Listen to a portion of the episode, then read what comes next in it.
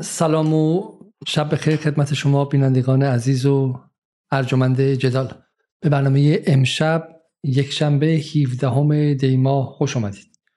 حدود یک سال پیش بود که با ما در برنامه جدال با علیرضا میرغفاری از نمایندگان کارگران پالایشگاه های فاز 14 پارس جنوبی گفتگو و مصاحبه کردیم و در اونجا علیرضا میرغفاری از خواسته ها و مطالبات سالها عقب افتاده کارگران برای ما و شما مخاطبان جدال گفت و همینطور هم توضیح داد که چگونه این مطالبات قرار بود که براش تجمعی برگزار شه و اعتراض انجام شه و حتی اعتصابی انجام شه اما به خاطر مصادف شدنش با اعتراضات و اجتماع به شکلی اختشاشات محسا امینی و زن زندگی آزادی کارگران تصمیم گرفتن که چنین کاری رو نکنن و از حق خودشون بگذرن و و تجمعات رو عقب بندازن. اما دیماه و بهمن ماه شده بود و زن زندگی آزادی هم دیگه ازش خبری نبود و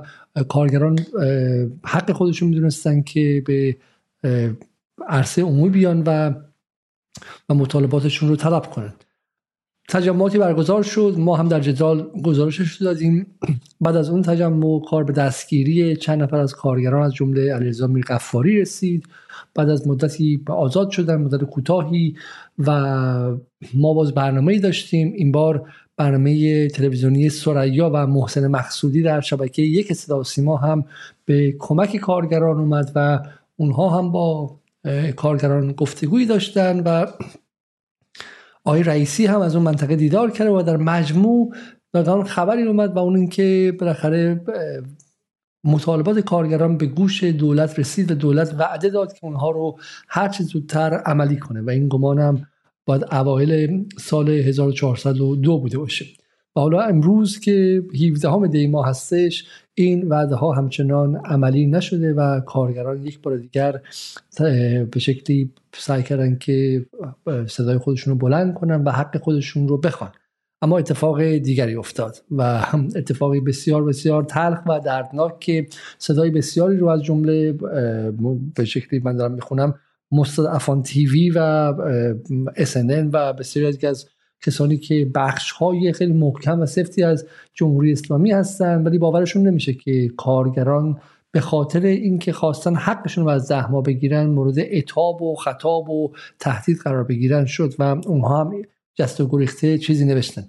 ما در جدال به خاطر اهمیتی که مسائل کارگری داره این برنامه امشب رو برگزار می‌کنیم در میانه مسائل مهم جنگ غزه یک هفته تقریبا شش روز بعد از ماجرای کرمان با فهم تمامی مسائل امنیتی و امنیت ملی دیگری که اتفاق میفته اما معتقدیم که بحث کارگران هم همونقدر به امنیت ملی مربوطه و توضیح خواهیم داد. چرا؟ از این نظر معتقدم که برنامه امشب برنامه بسیار مهم است و توصیه می‌کنم که با دقت برنامه رو ببینید و کمک کنید که به گوش دیگران هم برسه و لایک کنید تا اینکه دیگران هم ازش مطلع شن. سلام و علیکم آقای میرغفاری شبتون بخیر و خیلی خیلی ممنون که دعوت ما رو در جدال پذیرفتید. عرض سلام و ادب خدمت شما و بینندگان محترم برنامه جدال. خیلی خوشحالم که مجددا در خدمت شما هستم. و در وله اولم منم به نوبه خودم به عنوان کوچکترین عضو جامعه حادثه تلخ تروریستی کرمان رو تسلیت میگم و امیدوارم که کسانی که این عمل وقتی رو انجام دادن به زودی به عواقب کارشون پی ببرن و شاهد این باشیم که پاسخ کوبنده ای می‌گیرن. خب ماجرا رو یک بار دیگه برای ما مرور کنید آیه امیر غفاری تا اینکه ذهن مخاطبان به شکلی تازه شه. اگرچه اونهایی که برنامه پارسال دیدن خوب آشنا هستن. ولی بگید که اول ماجرا اصلا بگید چی بود؟ پارسال چه اتفاقی افتاد؟ دستگیری شما بعد آزاد شدنتون سفر آقای رئیسی. چهار پنج دقیقه به ما یک خلاصه ای از ماوقع بگید تا این لحظه. آرزم خدمت شما خب ما توی سال 1400 انجمنهای سنفی تشکیل شدن و متعاقب اون قانون انجمن صنفی کارگران پالشگاه گاز استان بوشهر شکل گرفت که مسئولیتش رو به عهده من گذاشتن همکاران. و ما پیوسته و مکررا مطالبات سنفی رو پیگیری کردیم. چهار تا مطالبه اصلی داشتیم. بسته بازنگری طرح طبقه بندی مشاغل که برمیگرده به حقوق و دستمزد و با اجرای درست این طرح. می‌تونیم ما به حقوق دستمزد مطلوب اون برسیم. بحث راننده های خودروهای استیجاری بود علل خصوص راننده های غیر مالک وضعیت بسیار بسیار وخیمی داشته دارن و کماکانم مشاهده این قضیه هستیم. و بحث تعدد دو هفته کار دو هفته استراحت نیروهای اداری پشتیبانی بود که پس از اینکه ما موفق شدیم با مصوبه ای که گرفتیم این طرح رو برای بخش زیادی از مجموعه اجرایی کنیم. این دوستانمون که قریب به 4000 نفر هستن مستثنا شدن از این قضیه و جز مطالبات ما بود که این گروه هم اضافه بشن و این هم بتونن از طرح دو هفته کار دو هفته استراحت استفاده کنن. و در نهایت هم اعتراضی که داشتیم نسبت به وضعیت بد خدمات رفاهی علل خصوص وضعیت خوابگاه ها بود که خوابگاه ها بر صورت فرسوده شدن خوابگاه بیش از 20 سال 25 سال در واقع از زمان ساختشون میگذره. غالبا به صورت ساندویچ پنل هستن و نیازمند این هست که یه زیر ساخت جدیدی در نظر گرفته بشه یا در کوتاه مدت بحث تجهیزات و امکانات رو به روز رسانی کنند که متاسفانه ما شاهد این موضوعات نبودیم. و با توجه به اینکه مطالبات وجود داشت ما پیگیری های زیادی کردیم مکاتبه کردیم نامنگاری کردیم. خب اعتراضات شدیدی وجود داشت. با توجه به اینکه پارسال ما شرایط کشور شرایط مناسبی نمی‌دیدیم ما و به هر صورت دغدغه خود ما هم بود که این اعتراضات نخواد جنبه سیاسی پیدا بکنه. به چون با وارد مسائل سیاسی نشدیم ورزبندی داشتیم و اجازه ندادیم کسی بخواد این اعتراضات سنفی ما رو سیاسی کنه و لازم من این نکته خدمتتون بگم. آقای علیزاده توی داستان پارسال خب اتفاقات تلخی میافتاد و ما شاهدش بودیم که حتی بعضی حالا از همکارانی که توی مجموعه ما هستن می اومدن اعضای انجمن سنفی علال خصوص خود من رو تحریک می‌کردن به اینکه بیایم از این در واقع وضعیت موجود استفاده بکنیم. و وارد همین جریانات سیاسی بشیم. حالا صحبت هایی که می‌شد کار نظام تمام و فلان و از این حرفا و اگر کارگران نفت این قضیه به پیوندن دیگه تمام شده است. و همکاران چون حرف تو رو قبول دارن تو می‌تونی با یه فراخان با یک دعوت به اعتصاب سراسری تبدیل به قهرمان ملی بشی. اسمت توی تاریخ ایران بمونه. این فضاهایی که وجود داشت و بعضا من فکر می‌کنم هدایت شده بود و قصد و غرضی داخلش می‌دیدم که بخوان در واقع این مطالبات کی, کی بودن اینا؟ اینا مثلا مثلا نیروهای رادیکال کارگری و ضد جمهوری اسلامی بودن یا اینکه نه بخشی از بدنی مثلا مدیریت بودن؟ کی بودن که شما رو تحریک می‌کردن که بیای و به زن زندگی آزادی به پیوندی و اعلام بفهمید من فکر نمی کنم نیروهای رادیکال ضد جمهوری اسلامی بودن بلکه فکر می کنم که اتفاقا اینها جزی از بدنه مدیریت بودن. حالا نمی‌خوام ربط بدم به شخص خاصی دستگاه خاصی ولی قطعا مشهود هست کسانی که موزگیری دارن نسبت به نظام. خب داخل پالایشگاه چه کار دارن می‌کنن؟ و اینها بعضا عوامل خود کارفرما هستن عوامل پیمانکارا هستن که جهت تحریک کارگرا و جهدهی به جریانات و مطالبات کارگری میان کارگرا رو تحریک می‌کنن که کارگرای حرکت رادیکالی هیجانی بزنن و در واقع از مرز رد بشن حد و مرز رو رد بکنن و این باعث بشه که به راحتی بشه به این اعتراضات سنفی برچسب زد و اعتراضات سنفی رو خیلی راحت سرکوب کرد. این این اتفاق مکررن پارسال اتفاق میافتاد پارسال اتفاق میافتاد که با همه این حجم با همه این شرایطی که وجود داشت خب بعضا ما هم انگ میخوردیم که ما ساخت پرداخته دستگاه امنیتی هستیم و اومدیم که مطالبات کارگران رو سرکوب کنیم و جلوی مطالبات کارگران بیستیم. این برچسب بود که ما پارسال می‌خورد و فضای خیلی خیلی سنگینی بود که ما داشتیم تحمل می‌کردیم و در نهایت هم بعد از اینکه فضای کشور آروم شد تصمیم گرفتیم چون مطالبات اون وصول نشده اعتراض کنیم که اعتراض اونم به بدترین شکل موجود باش برخورد شد اصلا اجازه ندادن اعتراض شکل بگیره دستگیری اتفاق افتاد که در جریانش هست. نکته اولی که من می‌خوام شما برای مخاطب توضیح بدین این که شما کجا کار می‌کنید؟ چه اهمیتی داره کارتون؟ چرا اونها میمدن می‌گفتن شما اگر یه فراخوان بدی کار جمهوری اسلامی تمومه؟ یه مقدار در اهمیت جایی که شما کار می‌کنید در سر تا سر کشور بگین چون به نظر ما خب پاداشگاه دیگه کارخونه است در کنار هزاران کارخونه دیگه. آیا اینطوره یا اینکه نه؟ بیا اهمیت فرای این هم داره بیشتر از این هم داره. من خدمتتون که ارز کنم مجتمع گاز پارس جنوبی مشتمل و در واقع 14 پالایشگاه گازی هست. این 14 پالایشگاه گازی بیش از 70 درصد گاز کشور رو دارن تامین می‌کنه. این گاز جهت استفاده در نیروگاه های برق استفاده میشه. جهت خوراک اولیه پتروشیمی ها هست. و از لحاظ اقتصادی هم اگه بخوایم در نظر بگیریم بیش از 40 تا 50 درصد درآمد ارزی کشور از در واقع مجتمع گاز پارس جنوبی داره تامین میشه و حساسیت ویژه‌ای داره. بزرگترین منطقه اقتصادی هست این منطقه کاملا استراتژیکه و خب فضایی هم که وجود داره اینجا به هر صورت فضای مطلوبی نیست و به راحتی میشه از در واقع مطالبات کارگری سوء استفاده کرد و جریان سازی کرد.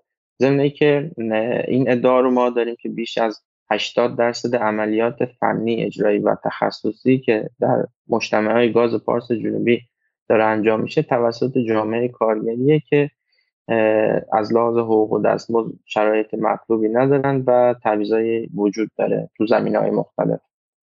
نکته که شما میگی میگی که میگی که همه اینها به شکلی مثلا یه بخش عمده ایش رو کارگران ایرانی انجام دارن مثلا بعد نیست که یه لحظه اینجا وایسیم و اصلا بگیم شما میگی کارگر منظور چیه؟ بالاخره بالا کارگر که الان به قول دوستان کارفرما هم باشون صحبت می‌کردم خب اگر به همین کار شما رو حسد خیلی از جوانان دیگره. خب بالاخره اوضاع کشور بعد کشور زیر تحریم شما اعتراض داری خب. ولی خب تا چیزی که بالا به قول دوستان میگم تو برنامه‌ای که من با یکی از مدیران تازگی صحبت می‌کردم انسان به شکلی شریفی هم بود. تو مسائل دیگه ما با هم دیگه توافق نظرم داشتیم. ولی ولی حرفش این بود که آقا بالاخره کارگر زیاد ریخته و بالاخره انتخاب بین بیکاری و کار با هزینه ارزانه. ولی شما از اون میگی که آقا ما خود بحث پالایشگاه فاز 14 که یه شاهکاری محسوب میشه اینا مدیون ما کارگراست. مگه شما کارگر کی هستین؟ منظورتون از کارگر چیه؟ آیا علیزاده خب ببین من به عنوان کسی که تو فضای کارگری دارم مطالبه گری می‌کنم یکی از نقاط ضعف بزرگی که وجود داره تعریف صحیح و درستی از کارگر وجود نداره. بذارید براتون بازش کنم. ما چندین تعریف از کارگر داریم. یه تعریف عامه است. یه تعریفی که عامه جامعه از کارگر دارن. کارگر رو کسی می‌بینن که سواد نداره تحصیلات درستی نداره دانشگاه نرفته. بعضا جز فروش نیروی جسمیش هیچ چیز دیگه ای بلد نیست هیچ مهارتی نداره تخصصی نداره و به راحتی شما می‌تونید نیروی جایگزینش رو بیارید و ازش استفاده بکنید. خب یه تعریف هم ما از لحاظ حقوقی و قانونی داریم از کارگر که این تعریف مخفول مونده و بهش هیچ وقت پرداخته نشده و باعث شده خیلی از ماهایی که کارگر هستیم به خودمون کارگر نگیم و چون همیشه حالا خانواده یه جوری توی تربیت فرزندان از این حتما از این واژه استفاده کردن که درس بخون که حالا مثلا پدرها به فرزندانشون می‌گفتن که درس بخون که مثل من کارگر نشی. یعنی یه تعریف خیلی سطح پایینی از کارگر تو زمین ناخودآگاه جامعه وجود داره و تعریف این تعریف تعریف کاملا غلطیه و تعریف صحیحی نیست. ما اگر منظر قانون بخوایم به تعریف کارگر بپردازیم کارگر کسی که به درخواست کارفرما کاری رو انجام میده و بابت اون کار مزد دریافت می‌کنه. پس با این تعریف بخش وسیعی از جامعه ما کارگر محسوب میشه. یعنی ما یه تعریف عام داریم یه تعریف حقوقی داریم که از کارگر می‌کنیم ضمن که با این تعریف و یکی از بزرگترین طبقه اجتماعی جامعه ما یعنی کارگران محسوب میشن که خب در کنار هم بودن این کارگرها باز میشه قدرت چانه بزرگی به دست بیارن. اتفاقی که افتاده حالا به صورت سیاست هایی که توی سنوات گذشته اتفاق افتاده ضمن اینکه مدام پمپاژ کردن کارگر آدم ضعیفیه کارگر آدم بی سوادیه کارگر تخصص و مهارتی نداره. الزاما کسی که میره دانشگاه تو تعریف عامه دیگه کارگر محسوب نمیشه در صورتی که اتفاقا فارغ و تحصیل های دانشگاه میان وارد محیط های کارگری میشن. مخصوصا با این شرایط فعلی که ما داریم و دولت مدام به اسم کوچکسازی و خصوصی سازی داره بدن خودش رو کوچکتر می‌کنه و نیروی کار زیل قانون کار مشغول به کار هست. و برای اینکه این جامعه خودش رو نشناسه ضمن اینکه تعریف عامه بدی از کارگر وجود داره و سطح پایینی وجود داره روی طبقات مختلف حالا داخل جامعه کارگری برچسب می‌زنن. مثلا به یه مهندس هیچ وقت ما نمیگیم کارگر. یا یه تعریف عرفی از کارگر توی در واقع صنعت نفت وجود داره که به نیروهایی که با پیمانکار کار می‌کنن بهشون میگن نیروهای ارکان سالس. ارکان سالس یعنی رکن سوم یعنی درجه سوم.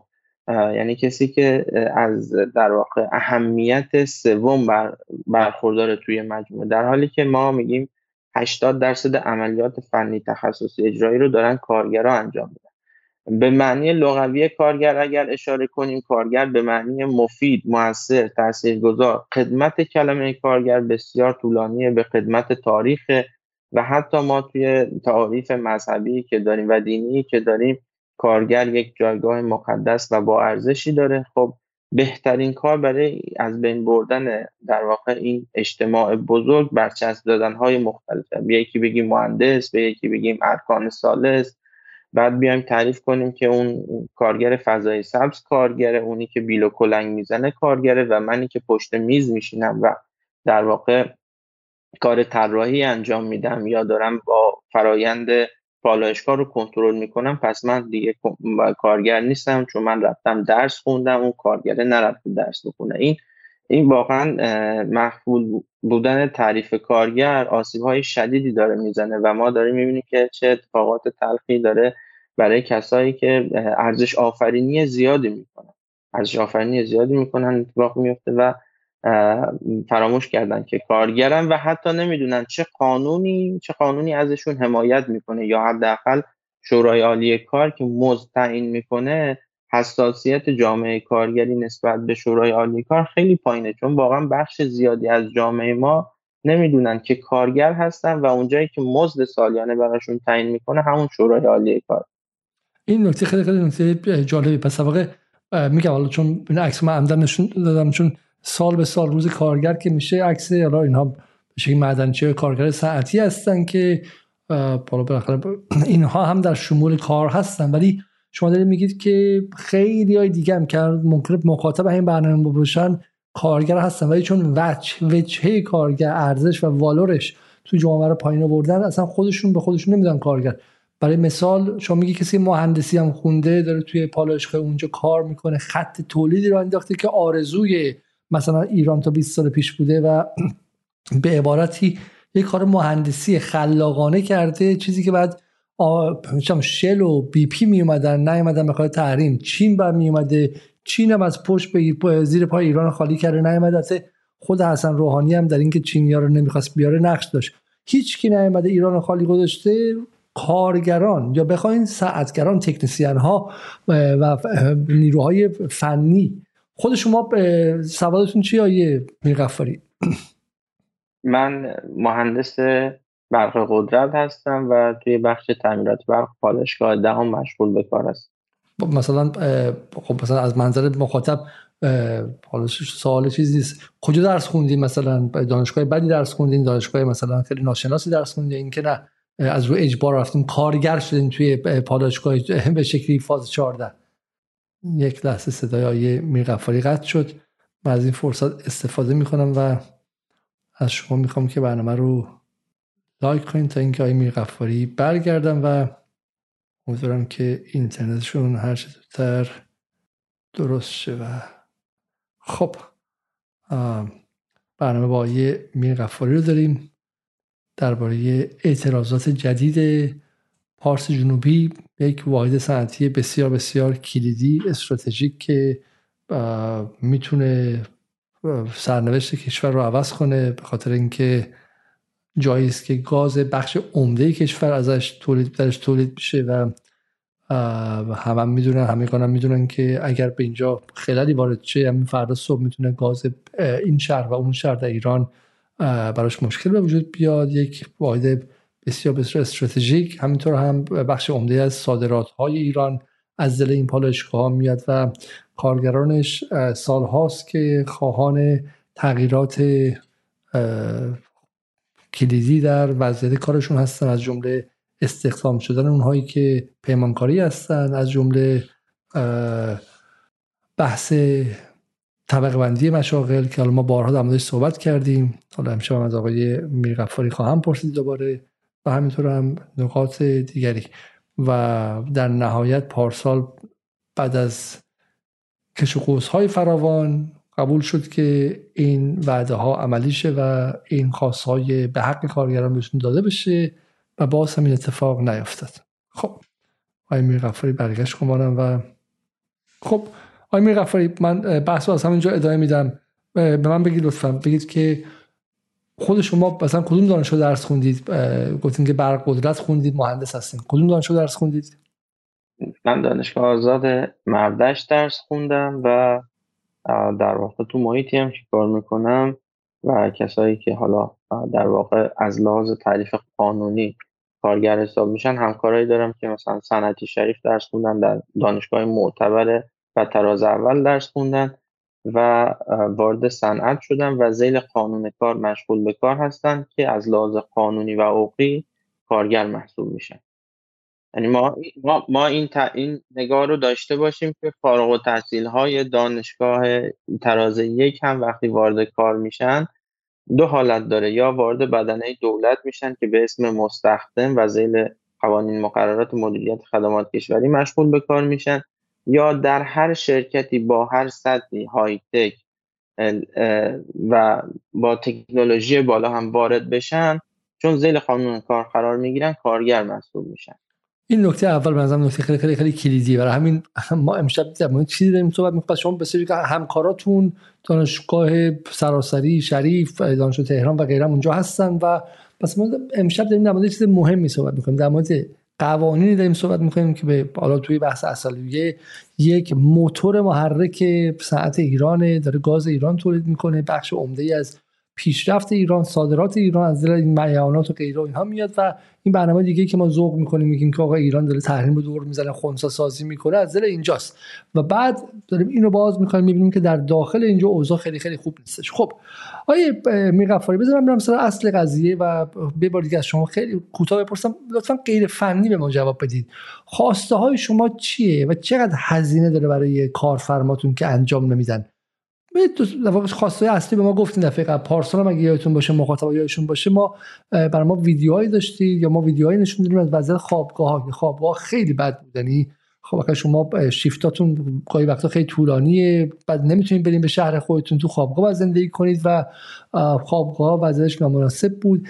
کیفیت غذا مثلا اعتراض می‌شد. حالی که تصویری که حداقل مخاطب عام از اصلویه داره این که اصلویه خب کویته به قول قدیم میاد درسته؟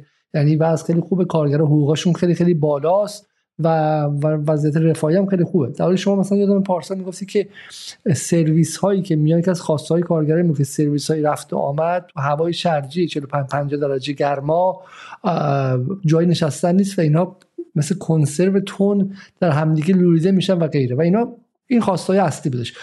اصلی ترین خواسته کدوم بودش؟ اصلی ترین خواسته خب ما بحث حقوق و دستمزدمون داریم که معتقدیم که باید اون طرح طبقه بندی مشاغل اجرا بشه.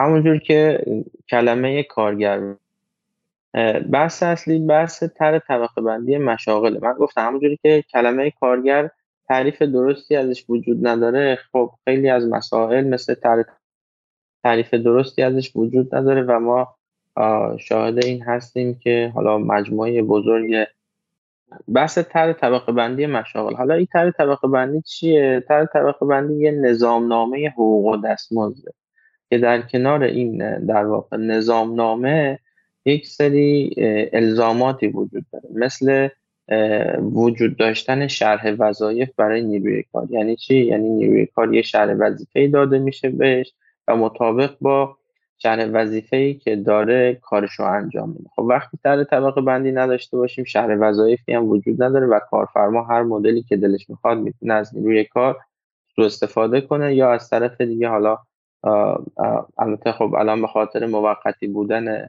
قراردادها نیروی کار مکلفه که هر دستوری که کارفرما میده تمکین کنه و در واقع راهی جز تمکین به دستور کارفرما قضیه باعث میشه در وله اول برکشی از نیروی کار برکشی زیادی از نیروی کار وجود داشته باشه و در وله بعدی هم بحث عدالت مزدی هست. یعنی تر طبقه بندی مشاغل با سه تا پارامتر ارزش تولیدی توسط کارگر. زمانی که صرف می‌کنه صرف وقت و حوادث ناشی از کار یعنی آسیب های ناشی از کار با این سه پارامتر حقوق دستمزد تعیین کنه و در نهایت کارگر در بلند مدت در جا نمی‌زنه و هر چقدر که مهارتش افزایش پیدا می‌کنه و سابقهش بیشتر میشه متناسب حقوق و دستمزدش هم افزایش پیدا می‌کنه و با میشه این قضیه. یعنی به نوعی خودش با به نفع کارفرماها میشه. ولی کن چون حالا ساختار رایت نشده و یه, یه کلیت هم بگم تحت طبقه بندی مشاغل مربوط به گذشته است مربوط به الان نیست و ما که تو صنعت نفت داریم کار می‌کنیم شاهد این قضیه هستیم که متاسفانه تقریبا سال 1399 بود که این طرح برای ما اجرا شد در حالی که طرح طبقه بندی مشاغل توی اولین قانون کار ما دیده شده قانون کاری که سال 1325 نوشته شده یا بعدا اومده اینها طرح طبقه بندی مشاغل داخلش وجود داشته که او زمان 6 تا گروه شغلی بوده حالا به مراتب ارتقا پیدا کرده و الان 20 گروه شغلی داریم. و یه نظامنامه حقوق و دستمزد. همونجوری که نیروی رسمی نیروی دولت در چارچوب قوانین و مقررات مدیریت خدمات کشوری حقوق و دستمزد می‌گیرن یه نظامنامه براشون وجود داره. آقای علیزاده اسم قدیم سازمان مدیریت خدمات کشوری سازمان تر طبقه بندی مشاغل بود. یعنی الان دولت بعد از اینکه میاد در واقع بعد از اون تصویب نامه هیئت وزیران که میاد بخشی از در واقع با تصویب شرکت های تامین نیرو میاد بخشی از نیروی کارش رو واگذار می‌کنه. نظامنامه حقوق و دستمزدی که وجود داشته رو برای بخش کارگری اجرا که نمی‌کنه هیچ طرح طبقه بندی هم به صورت کامل فراموش میشه.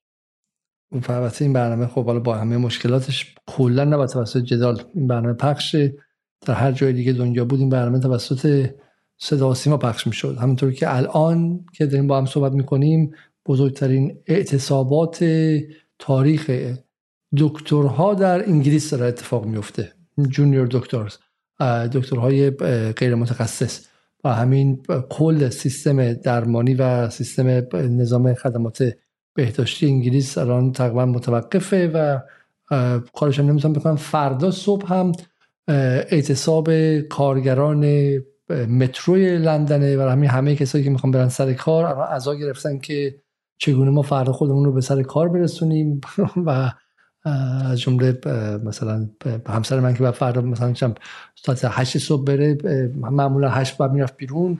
الان فردا 5 صبح 6 صبح بره چون به جای مترو بعد مثلا اتوبوس بگیره و غیره. و با اینکه به شکلی بی بی سی انگلیس و بقیه شبکه انگلیس به شدت محافظه کارن در مورد غزه و در مورد فلسطین می‌بینین که چقدر ظلم می‌کنن و چقدر دروغ میگن. اما اینجا دیگه مجبورن که صدای کارگران انگلیس رو که برخلاف منافع بی بی سی انگلیس هم هستش و غیره. چون وقتی دولت دولت محافظه کار و به شدت ضد کارگری در انگلیس مجبورن که این صدا رو منعکس کنن. ولی در ایران میگم این اتفاق نمیفته. و همین من عذر می‌خوام که این کیفیت برنامه خوب نیست از داره پخش ولی واقعا کار کار صدا سیماست که این رو پخش کنه. خب آقای میغفاری امیدوارم که مسئله شما حل شده باشه و ما بتونیم الان بحث رو ادامه بدیم. خب بذارید الان مثلا قبل از اینکه بحث طبقه بندی و غیره کنیم. حالا بخاطر طبقه بندی خوب طبقه بندی بعد خواسته شما به حق خواسته شما غیر حق هر چی که بود و نبود شما بالاخره در صدا و سیما بحثتون رو مطرح کردید. می‌خوام یه تیکش از پارسال ببینیم اول ببینیم که اونجا چه چیزایی گفته شد و بعد برگردیم به مخاطب. این برهه‌ای که کشور شلوغه و دشمن سوء استفاده می‌کنه انجام ندیم که فضا آروم بله، بشه که حرف سنتی شنیده بشه نه برداشت سیاسی و سوء استفاده سیاسی.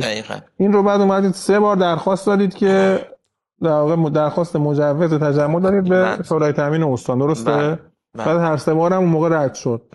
جوابی اصلا نگرفت. جوابی نیومد یعنی جوابی نگرفت. و بعد شما تصمیم گرفتید که در واقع دیگه خودتون بله. تجمع رو برگزار کنه چهار تا خب. مطالبه اصلی داشتیم. یکی بحث اجرای صحیح و کامل طرح طبقه بندی مشاغل هست که مواد 48 و 49 قانون کاره. بحث تردد دو هفته کار دو هفته استراحت. همکار محترم بخش اداری پشتیبانی اون که تقریبا 4000 نفر مستثنا شده بودن از این تر بحث خیلی مهمی که حالا با جدیت واقعا پیگیری کردیم بحث رانندهای خودروهای استیجاریه که شرایط واقعا وخیم و بدی دارن. از های قانون مستثنا شدن. حداقل حقوقهای شورای عالی کار که هر سال مصوب میشه برای دوستان اجرایی نمیشه. بیمه تامین اجتماعی نیستن. مرخصی ندارن. بعضا داریم می‌بینیم سی روز چل روز پنجاه روز و من خودم شاهد بودم تا 120 روزم. این بندگان خدا سر کار بودن و مرخصی نرفتن و این آسیب شدیدی که به اینها داره وارد میشه. و موضوع آخر بحث ساماندهی خدمات رفاهی مخصوصا بحث خوابگاه ها و کمپ های مسکونی. خب این رو شما پارسال رفتید و دم آقای محسن مقصودی گرم که نظر من میگه حالا برنامه سریا تو برنامه صدا سیما واقعا تافته جدا بافته ایه و به شما این فرصت رو داد که این مسائل رو مطرح کنید. در انتهای برنامه اتفاقی افته حالا اینجا سردار سعید قاسمی هم بود اینجا آقای امیر حسین ثابتی هم بود که این روزا دیگه برنامه تلویزیون هم نداره رفته می‌خواد نماینده مجلس شه. آقای خان بود و غیره و دیگه ویژه نامه ویژه برنامه 11 سالگی سرای برنامه مهمی بودش. خب و در پایان برنامه اتفاق جالبی افتاد که می‌خوام با هم این رو ببینیم. خیلی عالی. من حالا می‌خوام یه خبری رو بخونم که بالا بعد از اینکه ما هفته قبل خب به این موضوع ابتدای برنامه اشاره کردیم و این گلایه رو مطرح کردیم. همون موقع معاون سیاسی وزیر کشور جناب غلام رضا پیام دادن که آقا ما در واقع همین آیین نامه تجمعات رو داریم می نویسیم همون مصوبه دولت لایحه دولت داره میره مجلس که ساماندهی تجمعات بشه. اما ما داریم همزمان آیین نامه ها رو می نویسیم و بعدم پیگیر موضوع شدن ما هم از دوستان کارگران متن اعتراضشون رو گرفتیم فرستادیم برای این دوستان و انصافا پیگیری کردن. آقای غلامرضا معاون سیاسی وزیر کشور و هم معاون سیاسی وزیر کشور هستن. ایشون هم رئیس کمیسیون کارگری شورای امنیت کشور. که حالا ما هم تو سالهای قبلا در خدمتشون بودیم. معاون آج قاسم بودن سالها و یه روحیه انقلابی ایشون داشتن و خیلی واقعا پیگیر شدن با وزارت نفت تماس گرفتن پیگیری کردن. دوستان امروز اومدن برای جلسه و اینها وزارت نفت. دو تا خبر می‌خوام یکی اینکه حالا قرار شد فردا دوستان سه نفری که اومدن از اصلویه حالا پشت صحنه دو نفر از هستن با همین معاون سیاسی وزیر کشور و رئیس کمیسیون کارگری شورای امنیت کشور جلسه داشته باشن. مطالباتشون اونجا هم مطرح بکنن. پیگیری بکنن و اینکه یه خبر خوب دیگه ای که امروز توی وزارت کشور هم با همین پیگیری که انجام شد از طرف وزارت کشور و وزارت نفت دستوری که رئیس جمهور دادن تو اثر رویه همین بعد از ظهر امروز قبل از برنامه این خبر رو مدیر حراست شرکت گاز برای من یک ساعت قبل برنامه فرستادن که حالا متوجه که مهمون ما از این حوزه بودن فرستادن که با دستور ویژه ریاست محترم جمهوری و پیگیری های مستمر مسئول وزارت نفت مجوز اجرای طرح اقماری دو به دو. همین که دارن دو, دو هفته, کار. دو هفته استراحت. برای تمامی کارکنان پیمانکاری مجتمع گاز پارس جنوبی صادر شد. بعد دیگه توضیح دادن که دکتر محمد علی مددی معاون توسعه مدیریت و سرمایه انسانی وزارت نفت ضمن تبریک ایام با برکت میلاد امام زمان گفتن که خوشبختانه با پیگیری های مستمر و مداوم مسئولان زیرت و به ویژه وزیر محترم وزیر محترم نفت مجوز اجرای طرح اقماری برای تمام کارکنان پرتلاش پیمانکاری مجموعه صادر شده که این هم یه یکی از مطالبات شما رو در واقع امروز خبر خوش رو الان به ما دادن که ما تو برنامه اعلام بکنیم. فردا هم که انشالله با معاون وزیر کشور جلسه دارید. میگم واقعا خیلی دلسوزانه پیگیری کردن و این روحیه حاج قاسم میگم تو این دوستان و همکاران حاج قاسم آدم می‌بینه. چقدر دلسوزانه. پیگیر ماجرا شدن تلفن زدن حالا جای دیگه هم هماهنگ کردن. ان فردا هم جلسه داشته باشید. ما امیدواریم و پیگیری می‌کنیم که ان مشکلات ورود و این تعهدنامه و اینها حتما حتما ان حل بشه. و میگم خود این یه الگوه که آقا ما کارگرامون تو چارچوب قانون اساسی و تو چارچوب اصولی که ما داریم می‌تونن مطالبه بکنن پیگیری بکنن گلایه هاشون رو و خودشون هم مواظب تولید هستن مواظب سوء استفاده دشمن هستن و تو دهن دشمن هم می‌ذارن به وقتش ولی حقوقشون و در واقع مطالبهشون رو باید پیگیری بکنن. دم شما گرم. خدا که حالا خبر خوبش اومد بیش از 4000 نفر رو خوشحال می‌کنه. یعنی بیش از 4000 نفر از نیروهای خدوم و زحمت پیش کارگران پالشگاه گاز اصلویه مجتمع گاز پارس جنوبی مشمول این تر میشن. من یه تشکر ویژه می‌کنم. امیدوارم علل خصوص وضعیت راننده ها و تر طبقه بندی هم انشالله ما خبر خوبی داریم.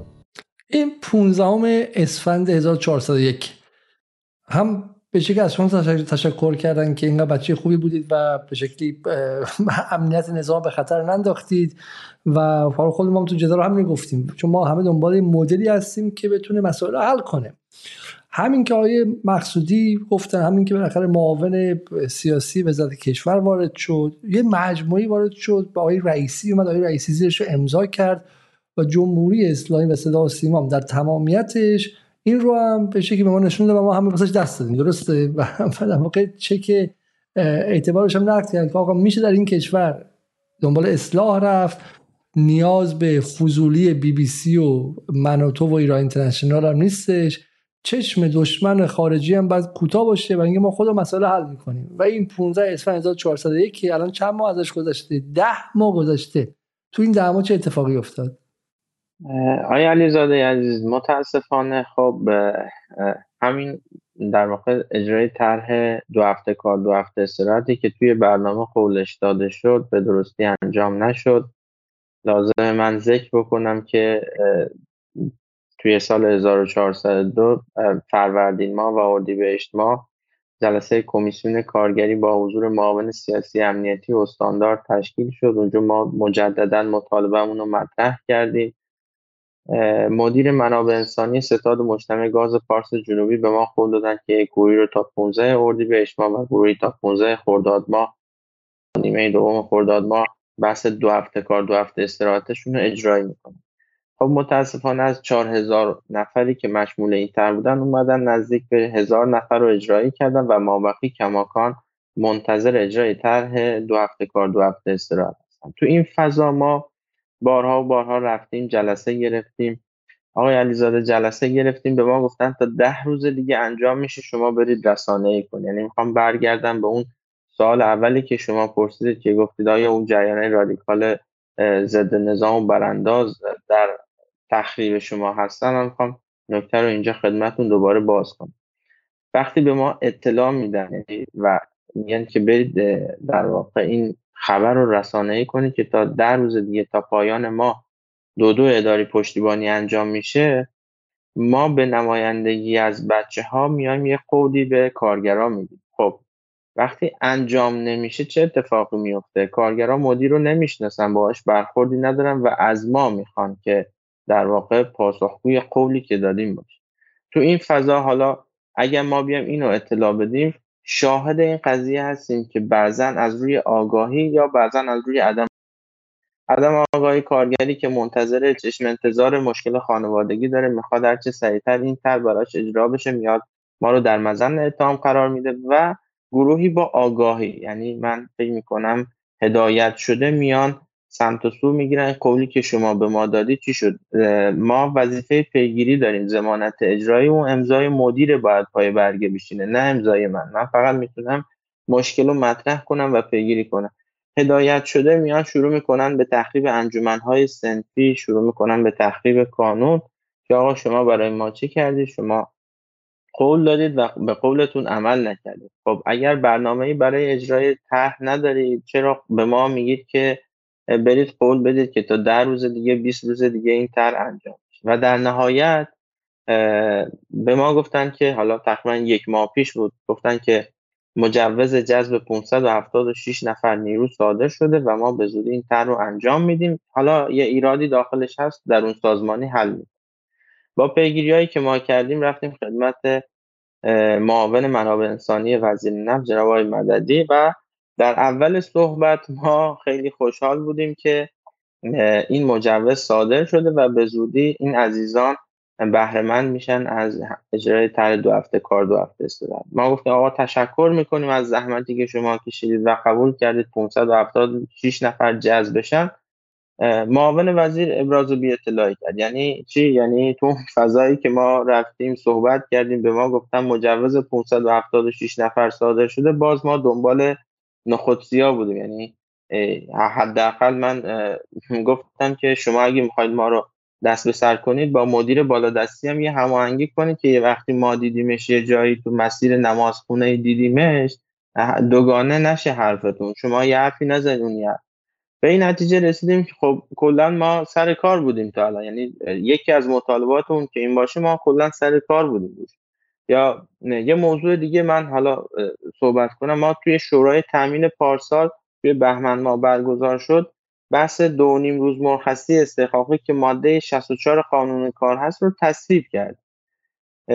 تو برج دو و سه دوباره زدن زیرش رو قبول نکردند و استعلام گرفتن از اداره کار و خدمات اشتغال منطقه ویژه. پاسخ داده شد نامه وعدت رویه زده شد. باز ما به عنوان قانون اطلاع رسانی کردیم. باز با وجودی که خودشون نامه زده بودن کشیدن زیر داستان و قبول نکردن که این بحث دو نیم روز رو اجرایی کنن در نهایت کش و قوس داده شد گفتن استعلام بگیریم از اداره کار و تعاون استان بوش استعلام گرفتن پاسخ داده شد دوباره قبول نکردن گفتن چون نظر مشورتی بوده ما نمی‌تونیم استناد قانونی کنیم. خب اون اداره تعاون هم می‌گفت که چون تو حوزه منطقه ویژه هستن ما نمی‌تونیم پاسخ استعلام بدیم فقط می‌تونیم نظر مشورتی بدیم.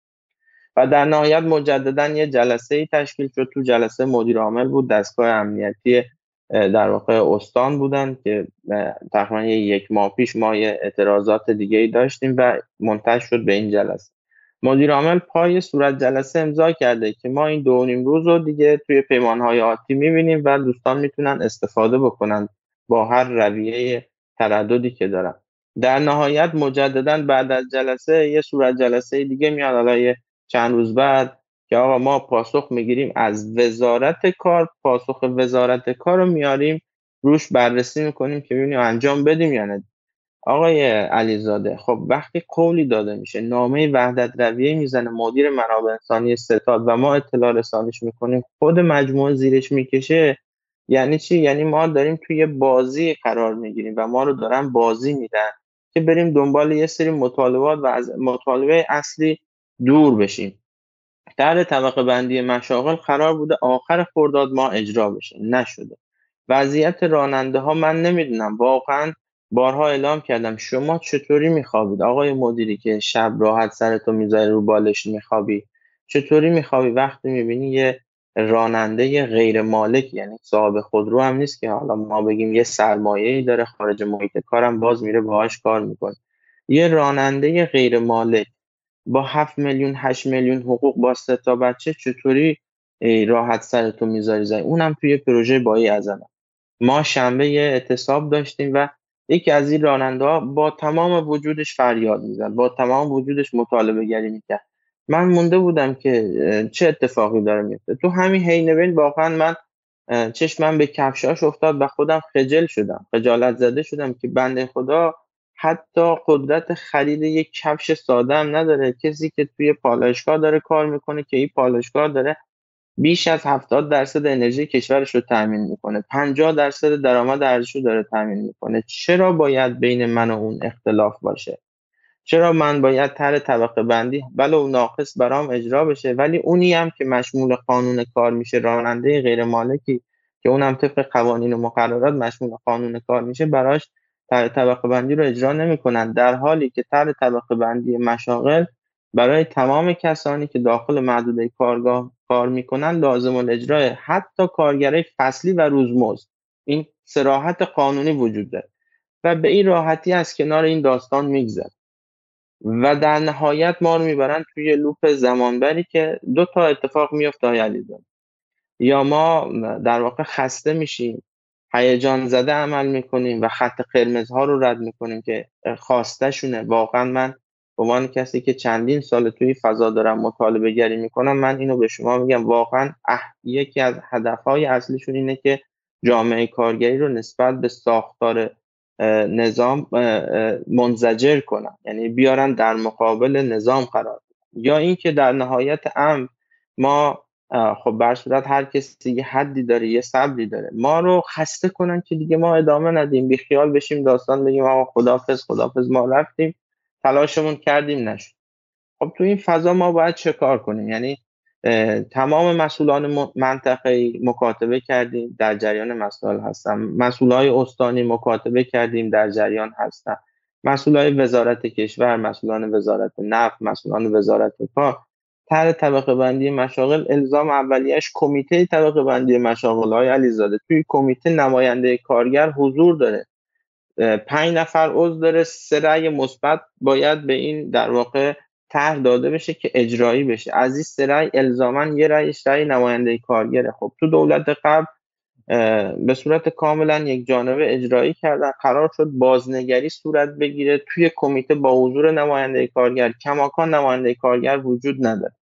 میریم دفتر معاون وزیر باهاش صحبت می‌کنیم. که ما یه سری فوق العاده دیدیم. مثلا برای این جنبه رسانه‌ای بده و قضیه رو بول بکنه. مثلا به ما میگه ما اومدیم فوق العاده قواسی داخلش دیدیم فوق العاده رادیوگرافی دیدیم فوق العاده رو کامل دیدیم. آیا علیزاده کل مجموعه وزارت نفت 50 تا قواس نداره. بعد برای اینکه فضا بگیری که آقا ما فوق العاده قواسی داریم داریم مثلا فوق العاده قواسی میدیم یا فوق العاده رادیوگرافی میدیم یه دونه رادیوگراف تو پروژه های بهره برداری وجود نداره. اگرم کاری باشه به صورت تجمیع پیمانکار از بیرون میاد انجام. خب اینجا داستان چیه؟ اینجا داستان اینه که وقتی یک سال ما رو دارن در واقع مطالباتمون رو به وقت میندازن قصدی برای انجامش ندارن. و در نهایت بازنگری تر طبقه بندی مشاغل اینقدر وقت دادن که اون بار روانی که کارگرا توقع دارن با بازنگری طبقه بندی مشاغل افزایش حقوق بگیرن می‌خوان بخشیش رو با افزایش مزد سالیانه جبران کنن. و این یه واقعیتی که نباید انکارش کنیم و ما هم نباید به مجموعمون دروغ بگیم و باید صادقانه باشون صحبت کنیم که این بار روانی که شما فکر می‌کنید افزایش حقوقی که در نظر هست بهتون داده میشه نه قرار بخشیش با افزایش حقوق سالیانه جبران میشه. وگرنه برج هشت کارهای کارشناسی و کار اجرایی تر طبقه بندی مشاغل تمام شده و هنوز مصوبه نداره. هنوز مصوب هنوز کمیته نه بذارید من بحث رو می‌ذارم به شکلی باز کنم برای مخاطب عام که مخاطب عام بفهمه چیه. اول چند از کامنت رو می‌خوام بخونم چون به نظر میاد که این مشکل ما هر بار که شما رو دعوت می‌کنیم داریم و به نظر میاد که عده‌ای خاص میان و توی توی کامنت ها فضایی خاصی می‌سازه من از شما خودتون بپرسم. یا آقای به اسم نظری حالا به اسم واقعی اسم دروغین میگه که من اطلاع دارم پتروشیمی پردیس بالای 100 میلیون حقوق می‌گیره. اغلب کارگران اصلویه بالای 100 میلیون حقوق می‌گیره. اینا چرا اعتراض دارن؟ کسی به اسم گلریز میگه کارگر پارت جنوبی مافیا شده دست ایزیا افتاده. اتفاقا وضع مالشون هم خیلی خوبه اشتهاشون زیاده. هر شش ماه پروژه ها رو به گم می‌کشن و همه زیر سر همین سنف و میگه که بیخود کرده اینا حقوقشون بالای 60 میلیونه و غیره. خب اونی که مهدوی مهدوی 1050 میگه ای حقیقت رو میگی فیش حقوقی این ما نشون بده. اون وقت اصلا فقط به جواب اونو داره میگه که میگه که بالای 100 میلیونه و غیره. این هم باز آقای آریا کریمی میگه بچه های بچه من دو تا از اقوام نزدیکم تو اصلیه جوشکار برق هستن ولات به گفته خودشون ماهیانه 35 میلیون دریافتی دارن. ممکنه سختی کارشون نمیشم و اما یک کم. از طرف دیگه هم ایده میگن که آقا در شرایط کنونی پرداختن به این موضوعات باعث میشه کارگران تحریک شن و روز به روز توقع بیشتری داشته باشن. خب. و در جواب من شما که نبودی من در مورد توضیح دادم که الان انگلیس بزرگترین اعتصاب دکترها و پزشکان از یک سم و همینطور هم فردا اعتصاب مترو و هر هفته اعتصاب داره. بالاخره با تورم نزدیک 12 درصدی که تو این سالها اتفاق افتاده کارگران میگن که آقا حقوق ما بره اونقدر بالا خیلی واضحه. یا باید دزدی کنن یا باید نخورن یا باید به شکلی اعتراض کنن دیگه. و اعتصاب کردن من فقط توضیح بدم. اعتصاب کردن یکی از ابزار سرمایداریه حالا الان که ایران که سرمایداری شده. ولی در سرمایداری مگه شما نمیگی من حق دارم قیمتی که می‌خوام بفروشم؟ مگه الان پتروشیمی نمیگی من حق دارم به قیمت دلار بفروشم؟ خب چون می‌تونم صادرات کنم. الان دعوای ما تو این برنامه های اقتصادی جدال چی بود؟ پتروشیمی فولاد می‌گفتن ما به نرخ رو به نرخ دلاری میفروشیم در داخلم. چون نمی... نمی‌خوام من می‌خوام صادر کنم این رو. و بازار داره دیگه. و نظامم بهشون حق میده. میگه آقا فولادشه دیگه هر جا که می‌خواد بفروشه. خب کارش نمیشه کرد. خب کارگران میگن آقا ما می‌خوایم سر قیمت کارمون چونه بزنیم. ولی چون ما یه نفر این زورمون نمی‌رسه در مقابل کارفرما باید با هم جمع شیم. بهش میگن چانه زنی جمعی. فصل هفتم قانون کار ایران درسته؟ فصل هفتم درسته؟ بله. قانون مذاکرات دست جمعی. مذاکرات دست جمعی. قانون جزء چیزایی که برای توش تو انقلاب هفت سال هشت سال رفته بین دولت و مجلس توی دهه 60 تصویب شده. امام تصویبش کرده. پاش وایستاده. جز آخرین دستاوردهای فردی به اسم روح الله خمینیه. این قانون کار. خب چون امام سرش وایستاد. به خاطر اینکه خب شورای نگهبان طرفدار بازار که هنوزم طرفدار بازار شورای نگهبان و دست راستی نمی‌خواست قانون کار تصویب شه امام مجمع تاسیس مصلحت رو انداخت. خب همین این چیزی نیست به این راحتی شما بتونید بگیری حالا این اعتصاب و این چیزا من می‌خوام بگم. اما اینا میگن نه انگلیس فرق داره چون لاشخور نداره و پشت دروازاش نیستن. خیر تو انگلیس هم ادعی میگن که شما دارید جون مردم به خطر میندازی. همین الان که دکترا اعتصاب کردن روزنامه های دست راستیشون مثل آقا ده ها خبر انداختن از اینکه الان همه در حال مرگن دیگه تو انگلیس. خب فلانی اورژانس بهش دیر رسید به خاطر اعتصاب فلانی اتفاق افتاد. قصه های وحشتناک. ولی خب کارگرا میگن آقا اینکه ما گشنه باشیم بچه‌مون چه می‌دونم گرسنه باشه و فلان باشه اونم مشکل داره. اولا حقوق شما چقدر آیه میرفه حقوق اطرافیان و حقوق این کارگرا؟ 100 میلیون 60 میلیون 35 میلیون چون سه تا رقم مختلف دیدیم. من حدسم اینه که هر بار شما میای آدم های خاصی وارد میشن و کامنت می‌ذارن خب، که فضا سازی کنن. و بعید نیست که از طرف کارفرماتون باشه و غیره. حقوقا چقدر توی اصلویه آقای علیزاده من بذارید سوالات چون تو ذهنم هست و یه جا یکی از دوستان گفته بود این اعتصابات تقصیر سنفه رو من یه توضیح بدم. مجتمع گاز پارس جنوبی یعنی منطقه ویژه اقتصادی انرژی پارس خب چیز کارگاه های متفاوتی داره. یعنی بخشش میشن مجتمع گاز پارس جنوبی که پالایشگاه های در واقع گاز دارش قرار دادن که بخشیش پتروشیمیا هستن. بخشیش هم حالا پتروشیمیایی در حال ساخت یا پالایشگاهی در حال ساخت هستن. اون کمپین و اون اعتصابی که دوستمون پیام نوشته بودن حالا اگر مقدور هست بیاریدش که این اعتصابات رو تقدیر سنف می‌دونستن. من یه نکته رو اینجا خدمتون بگم. کارگران پروژه هر سال از سال اگر اشتباه نکنم 99 به خاطر اینکه حقوق دستمزدشون بسیار پایین بود و حقوق دستمزدهای کمی می‌گرفتن و شرایط کارش وخیمی دارن. یعنی واقعا وخیمه. من حتی یک بار فیلم گرفتم که یکی از این کارگران داشت توی فصل گرما آب می‌خورد. آیا علیزاده یخ قالب یخ و شکونده بود کف دستش.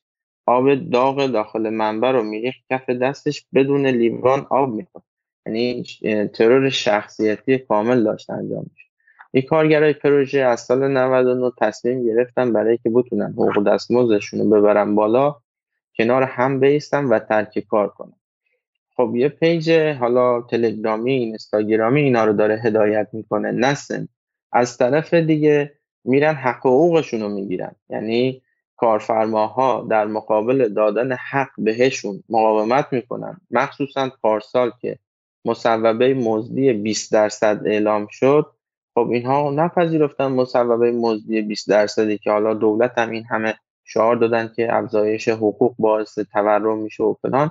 نه وایستادن کنار همدیگه ترک کار کردن بدونی که کسی بدون طرف مقابل که یعنی دستگاه امنیتی شخص مشخصی روبروش نبود. یه page تلگرامی و اینستاگرامی بود و اون اتفاقا افتاد که ده هزار نفر ترک کار کردن.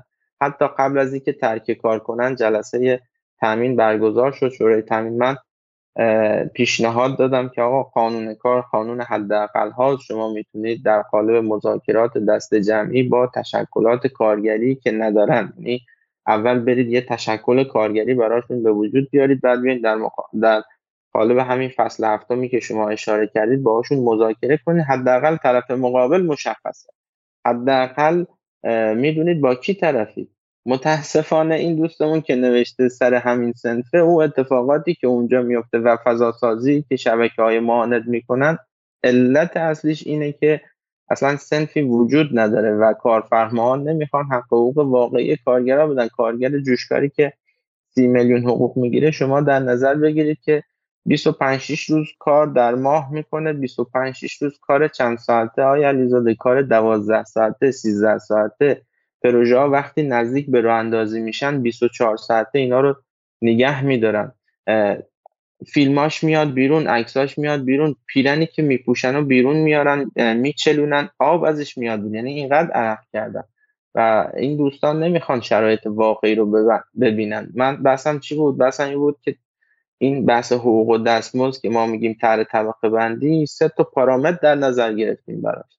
بحث ارزش که تولید می‌کنه کارگر صرف وقتی که می‌کنه آسیب های ناشی از کار. آیا علیزاده اینقدر حجم کار زیاده که بعضی از این کارگرها به مواد مخدر رو میارن که بتونن تو شرایط دوام بیارن و مصرف مواد مخدر به شدت بالاست؟ و این دوستی که گفت حقوقای 100 میلیونی و فلان و بالای 100 میلیون راست میگه دروغ نمیگه ولی کارگرها 100 میلیون نمی‌گیرن. من که دارم اونجا کار می‌کنم توی فامیلم هر که میبینتم میگه ای دمت گرم شما مثلا داری پول پارو می‌کنی. ماشینمو که نگاه می‌کنم میگم برای کسی که تو اصلیه داره کار می‌کنه زشته مثلا فلان ماشین زیر پاش باشه باید ماشین خارجی باشه. بله وجود داره ولی کارگر نیستن اونا. اونها متناسب با ارزشی که تولید می‌کنن. به قیمت مزد دلاری به قیمت کارگر قطر دارن حقوقشون رو می‌گیرن. 1500 2500 دلار متناسب 100 میلیون 150 میلیون تو ایران دارن حقوق می‌گیرن. هستن ولی چقدر آقای علیزاده؟ چند نفرن؟ برخلاف این چند درصد نیروی کار داره ازش بهره کشی میشه و آسیب می‌بینه؟ این چهار هزار نفری که اعتراض کردن حقوقشون اوریجش چقدره؟ میانگیرش چقدره؟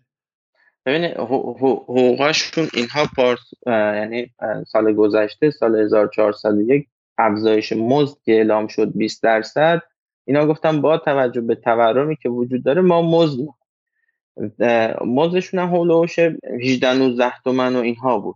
اعتراض کردن مزدشون افزایش دادن روی 25 تا 30 میلیون تومن. کارگرای پروژه ای البته کارگرای پروژه میگن که خیلی کاسبای کارگر متخصصی که مهندس هستن خیلی هاشون و تکنسین هستن درسته؟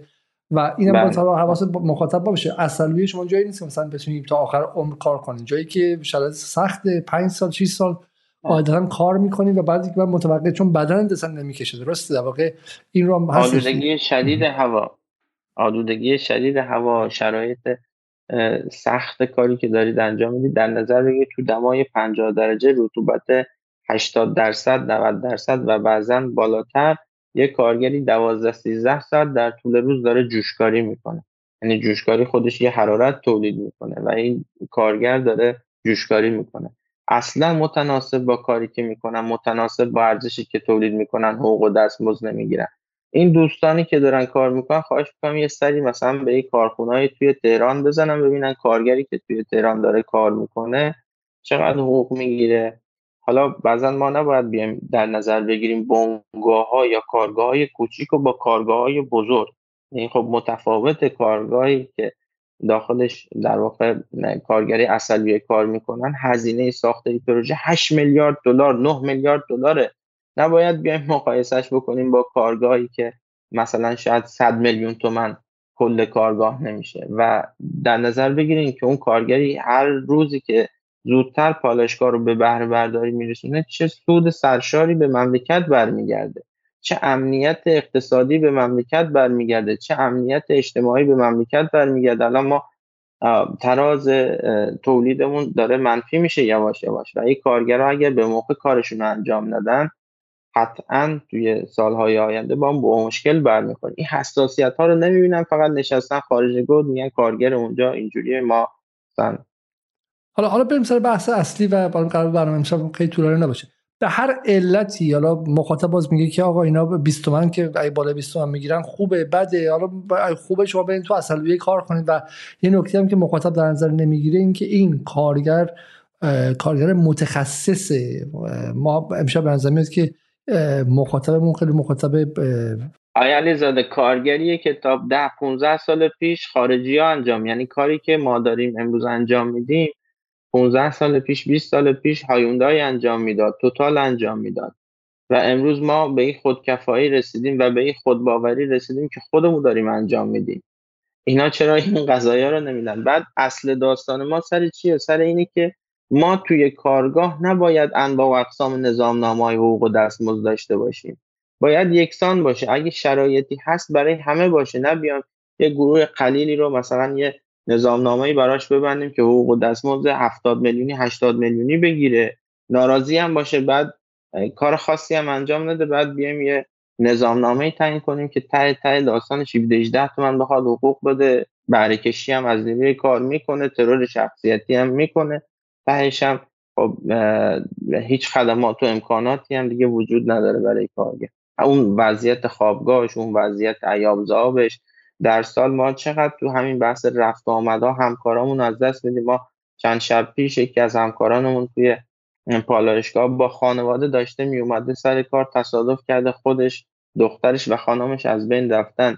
توی یک سال گذشته ما فکر می‌کنم سه تا مورد فوتی داشتیم فقط. یعنی شما حوادثی که قطع عضو میشه نمی‌دونم سوختگی اینها اصلا کار ندارن. اینها رو کار نداریم. فوت فقط ما سه مورد چهار مورد فوت داشتیم. آمار اینا وجود موجود هست من من فقط توضیح بدم. باز این آیه اسکای میگه که من خودم فارتاد شریفم قسم می‌خوام یک تحصیل شریف کارگری نمی‌کنه. ببین با همین دیگه. یعنی حتی نکته ساده رو متوجه نمیشه. کارگری نمی‌کنه که من در انگلیس کارگر بودم. خب که کار می‌کردم خب کارگر بودم. شما یه مشمول قانون کار باشی کارگری. یا کارفرمایی اگر نه دستگاه داشته باشی صاحب پالاشگاه باشی مدیر باشی و غیره کارفرمایی. نه وگر نه اگه نه کارگری. کارگر میگم کسی که تکنیسیان هم اونجا هست کارگر محسوب میشه. زیر قانون کاره و آیه میرقفای در مورد این موضوع حرف می‌زنه. یه خبرنگار کارگر محسوب میشه. یه خبرنگار که حقوق می‌گیره کارگر محسوب میشه. الزاما این نیست که بیل و کلنگ بزنه کسی که کارگر. حالا نکته ای که هستش چیه؟ نکته ای که هست که در مورد این قضیه اتفاقا نکته کاری که آیه میقفایی داره می‌کنه مدلیه که در سرتاسر کشور می‌تونه انجام شه. اصلوی حقوقا بالاتره. علتش خیلی واضحه. اینه که شما روز دوازده ساعت کار می‌کنین جای خیلی خیلی سخت. این کارگر هم خودش رو با کارگر مثلا ساختمون تو تهران مقایسه نمی‌کنه. این کارگری که فار تحصیل دانشگاه مهندسی برخونده به این نگاه می‌کنه که من می‌تونم برم قطر کار کنم دبی کار کنم. این ساخت پالایشگاه با خودم می‌تونم بردارم ببرم. شما دارید در واقع نیرو متخصص ماهرت رو و اون هم کلاسیش هم رفته کانادا مهاجرت کرده درسته؟ داره اون رو با اون مقایسه می‌کنه که من هیچ امیدی هم ندارم. حال طرح طبق بندی هم نداره اینجا یعنی سال دیگه هم بعدش بهتر نمیشه. و این چیزا قانونمند نیستش. در نهایت این اتفاقی که میفته این که این بدن یک کار تخصصی و حرفه‌ای و ماهر که ایران به شدت نیاز داره احساس امیدش رو از دست داده و انگیزه کارش رو از دست میده درسته؟ انگیزه کارش رو از دست میده. اگه بتونه بره دلالی کنه تو تهران یکی بیاد بشه کار اونجوری بده. بره دبی بره تو قطر کار دیگه انجام بده. از ایران خارج شد در انگیزه کارش رو از دست داده. حالا به هر شکلی رفتن سالها اعتراضم کردن این اعتراض هم حقشون بوده. طبق قانون کار ایران طبق شرایط ایران. و آقای رئیسی هم وعده داده که ما اینو می‌بینیم خب؟ و باز بهشون چهار کردن؟ بهشون پاسخ ندادن. دلیلشون برای اینکه به شما پاسخ ندادن چیه و بهانهشون چیه تو این ده ماه؟ علی زاده من یه نکته بگم. شما کارگری که اصلی کار می‌کنن رو با کارگر قطر مقایسه کردید. نه ما اصلا خودمون رو با قطر مقایسه نمی‌کنیم. من مهندس برق خودم با میز روبرویی مقایسه می‌کنم. با کسی که لباسش فقط با من فرق می‌کنه. نه دانشگاه خاصی رفته نه خیلی از من ماهرتره من دارم بارها ازان کردم که بیش از 80 درصد عملیات فنی و تخصصی پالایشگاه رو مجموعه کارگری داره انجام میده. من خودم با کانا کسی که تو کاناداست مقایسه نمی‌کنم. من با شرایط درون کارگاه خودم دارم خودم مقایسه می‌کنم. چرا توی کارگاه باید چهار پنج مدل نظام حقوق دستمزد وجود داشته باشه و اونی که بدبختره و بیشترین کارو می‌کنه کمترین حقوق رو بگیره؟ من فقط دارم اینو میگم.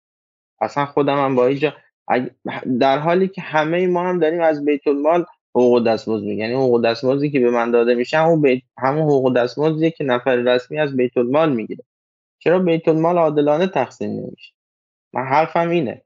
و ای که مطالبات ما رو انجام ندادن خب ببین ما خیلی پیگیری کردیم.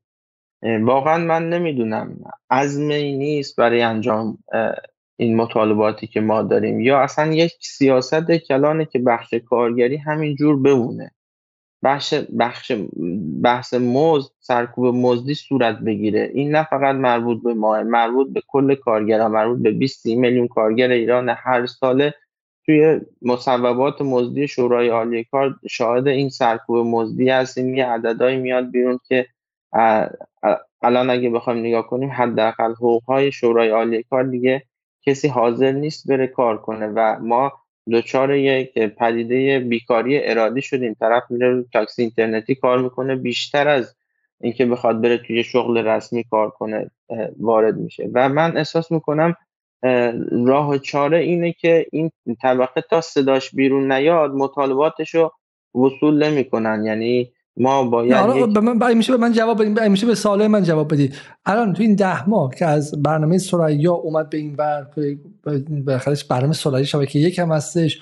ادعاشون چی بود؟ الان تو این ده ماه شما که میری میگی آقا که الان چه معاون وزیر کشور گفت کار خوبیه خدای رئیسی هم وعده داده و چرا به ما نمیدی الان ادعاشون چیه؟ در جواب شما چی میگن؟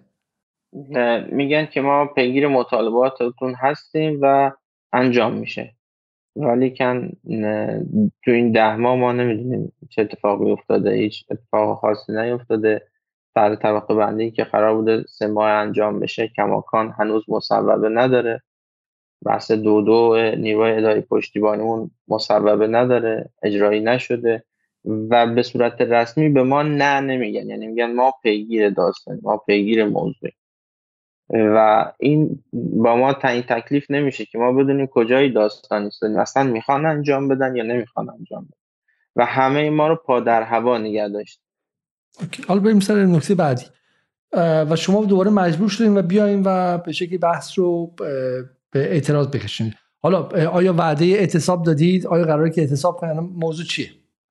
ما وعده اعتصابی ندادیم ولی کم به صورت خودجوش شنبه در واقع توی قالب پالایشگاه های یک تجمعی شکل گرفت تجمع رو به ساختمون اداری بود و کارگرها حالا بعضی پالایشگاه مدیران یا مدیر منابع انسانی اومدن صحبت کردن قول پیگیری دادن مجدد و توی پالایشگاه ما هم جمع شدیم. خب مدیر پالایشگاه حضور نداشت تهران بودن ولی پالایشگاه ما دفتر مدیر در واقع پالایشگاه پارسلو که سمت کنگان هستم اونجا بود. ایشون توی دفترش بود. جانشین مدیرعامل محسوب میشن. در واقع نفر بعد از مدیرعامل هستن. چندین بار ما رفتیم صحبت کردیم با مسئول دفترشون که ایشون بیاد صحبت کنن. حداقل کاری که می‌کنن اینه که آقا یه کنن از کارگرا و بگن ما کماکان پیگیریم. یه توضیح بدن کجا کار مونده. هر چی رفتیم صحبت کردیم ایشون نیومد بین بچه ها و در نهایت هم بچه ها شروع کردن به در واقع شعار دادن که آقای توکلی بیا با ما صحبت کن برخلاف اون ادعایی که دولت داره ما دولت مردمی هستیم ایشون پنجاه متر حاضر نشد بیاد بین کارگرها و آقای علیزاده. من نکته رو لازم می‌دونم بگم. خب توی دفاتر اینا که میریم همیشه عکس سردار سلیمانی بزرگ هست عکس امام هست عکس آقا هست. این تیپ برخورد و این مدل برخورد با منش این کسایی که شما دارین ازشون دم می‌زنید نمی‌خونه. و من اعتقاد دارم که آقا شما رو رفتار شما رو از اصل نظام از ساختار جدا بکنن. شما با این رفتارتون دارید آسیب می‌زنید شما دارید مردم رو در مقابل نظام قرار می‌دید. و این حرکت حرکت جالبی نیست. ما روز پنجشنبه یه پیامکی اومد از سمت با اسم مخاطب گرداب که حالا هشداری بود که نظر به تلاش جریانات ماند جهت راه اندازی اعتصابات و اعتراضات سنفی اخلال در روند تولید صنعت و خدمات رسانی کشور لذا بدین وسیله تاکید میگردد که عواقب قانونی هر کسی که همراهی بکنه. یعنی نه فقط مایی که حالا میگیم آقا بیاین وایسین. هر کسی که همراهی بکنه به عهده خودش و به مراجع زیستلا ارجا داده میشه. آقای علیزاده پیامو ببینید. نوشته نظر به تلاش معاند جهت رو اندازی اعتصابات و اعتراضات سنفی. یعنی ما تا بود و نبود. می‌گفتن صف اعتراضات از اختشاشات جداست. پارسال هم که ما مرزبندی کردیم در نهایت بگیر و به بنده و بازداشت و ارجاع به دادگستری و قوه قضایی امسال که اتفاق خاصی نیفتاده امسال که ما اومدیم برای رسیدن به مطالباتمون می‌خوایم اعتراض کنیم. خیلی مدنی خیلی مدنی می‌خوایم اعتراض بکنیم. حتی این دوستان شکل ظاهرم رعایت نمی‌کنه. حداقل به جای این اعتصابات و اعتراضات سنفی می نوشتی حرکت های هدایت شده. یه همچین چیزی می نوشتی که با اصل قانون اساسی مغایر نباشه. با حرفی که خودت می‌زنی مغایر نباشه و ظاهر کار رو حفظ می‌کرد. این پیام تهدید اومد برای که آقا کارگران نیان وایسن نیان جمشن کنار هم دیگه. یکی دو روز قبل از که در واقع ما بیستیم حتی به یک دوست من که توی کنگان باش دوستم تماس می‌گیرن. دوستمون توی پالشگاه کار نمی‌کنه. میخوانش دستگاه امنیتی میخوانش که تو با امیر غفاری چه ارتباطی داری اون چطوری با تو آشنا شده چی کار دارین با هم می‌کنین؟ یعنی حتی به موضوعات شخصی و خصوصی من هم ورود می‌کنن پیامک تهدیدآمیز میدن. و آقای علیزاده من روز شنبه توی پالایشگاه ما بعدی که بچه ها ایستادن خب آدمایی که منتصب به بسیجن یعنی با بسیج رفت آمد دارن یا وزن توی بسیج مسئولیت دارن اینها اومدن با هماهنگی که انجام دادن وسط اعتصابات و اعتراضات مانور زدن. مانور چی؟ که یک در واقع یک مانور یک حرکت در واقع سناریوی غیر واقعی برای در واقع واکنش به زمانی که بحران وجود داره. مانور زدن که یک نفر داخل کارگاه مرکزی دچار بخت گرفتگی شده. او آدمی که دچار بخت گرفتگی شده خودش یه آدم تیپ حزب اللهی دوربر بسیج میگرده. خب این رفته بود یک فیلمی بازی کرده و شده و مثل مارمولکی که خوش میشه رو دیوار چطوری این یه فیلم عجیب غریبی. بعدم یه داستانهایی خب هم در اومد که اینها برای که این اعتصابه رو بشکونن و از بین ببرن دارن از این ترفند استفاده می‌کنن. آیا علیزاده یه سال من از شما می‌پرسم. توی کارگاهی که 800 900 نفر هزار نفر داره کار می‌کنه آمریکا چقدر باید هزینه بکنه که بتونه این در واقع ضدیت رو به وجود بیاره که خود مجموعه بسیج خود مجموعه آدمایی که ادعای انقلابیگری دارن دارن آسیب می‌زنن به نظام. هر کسی منو می‌بینه داره با یه لحن بدی نسبت به اینها و ساختاری که دارن توش کار می‌کنن حرف می‌زنن. من هیچ وقت حرکت که اتفاق افتاد رو به کل ساختار بسیج تعمیم نمیدم.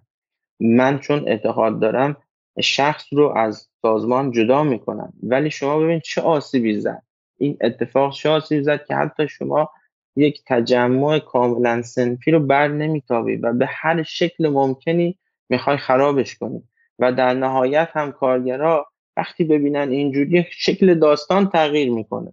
دوست دارید بیان کف خیابون دوست دارین ترک کار کنن برن خونهشون مثل همین دوستی که گفته کارگره پروژه‌ای ول می‌کنن میرن حالا به قول گفتنی دست کارفرما رو می‌ذارن تو پوست گردو. دوست چه اتفاقی بیفته؟ یعنی واقعا دوست دارید که این کارگرها برن تولید متوقف بشه آسیب دیده بشه. ما الان دغدغه خود ما توی تجمع چی بوده که پای... پایداری تولید برقرار باشه؟ تولید حفظ بشه. چرا؟ چون دغدغه مند او کسی که تو شمال کشور و تو دمای منفی 20 درجه و 30 درجه داره زندگی می‌کنه و این گازه داره میره اونجا بودیم هستیم خواهیم بود. دغدغه ماه. بعد شما می به این راحتی به یه شکلی که به یه ساختار دیگه یعنی کسایی که دوربر بسیج میچرخن میان چه اتفاقی میکن چه اتفاقی رقم می‌زنن؟ که نگاه تمام اون کارگرایی که اونجا وایساد نسبت به ساختار بسیج به هم میریزه.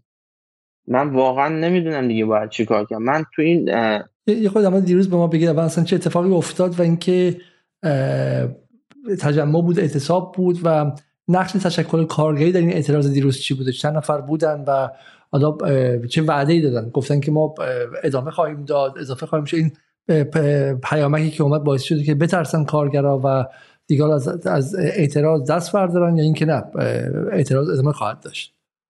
نه اتفاقا بدتر شد. این پیامک که اومد پیامک بدی بود. در واقع کارگرا رو اون جریه دار تر کرد یعنی اون ذهنیتی که داشتن رو بد، بدتر کرد. وقتی که شما قول دادی مطالبهشون رو انجام میدی و انجام ندادی و الان می‌خواد برای رسیدن به حقی که خودت پذیرفتیش می‌خواد بیاد تجمع کنه همچین پیام میدی قطعا برداشت بدتری میشه. اتفاقا نه تنها تجمع کنسل نشد تجمع پرشور شکل گرفت. بچه ها اومدن پالایشگاه مختلف وایستادن صحبت کردن و خواسته هاشون رو مجددا گفتن. این تجمع های علیزاده به صورت خودجوش شکل گرفت. به صورت کاملا خودجوش شکل گرفت و ما توی به وجود آوردنش دخلی تصرفی نداشتیم. یعنی چی؟ یعنی کارگر دیگه جون به لب شده و دیگه نمی‌خواد بپذیره این شرایط. خودش اومده این کار رو انجام بده فقط تنها کاری که ما کردیم اینه که ما ساماندهی کردیم. اعتصابی که می‌تونست یک روز دو روز پیوسته باشه ما در حد دو ساعت این اعتصاب رو در واقع به بچه ها قول دادیم که ما مجددا پیگیری می‌کنیم. برید سر کارتون برگشتن سر کارشون.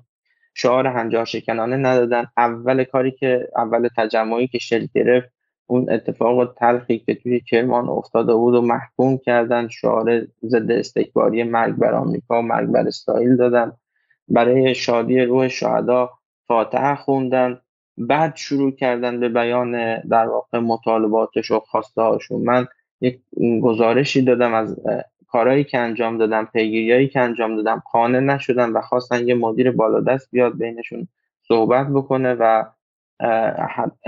امتناع کرد مدیر پارسد و پالاشگاه پارسد آقای شهرام توکلی که بیاد بین بچه ها صحبت بکنه. و در نهایت هم صحبتی که من کردم اونجا اینه که آقا خواهش می‌کنم یک هفته فرصت بدین. اگه مطالبات وصول نشد مطالبات انجام نشد دوباره تجمع می‌کنیم دوباره وای میسیم و قطعا این تجمع و اعتصابات شکلش ممکن از لحاظ ماهیتی تغییر بکنه.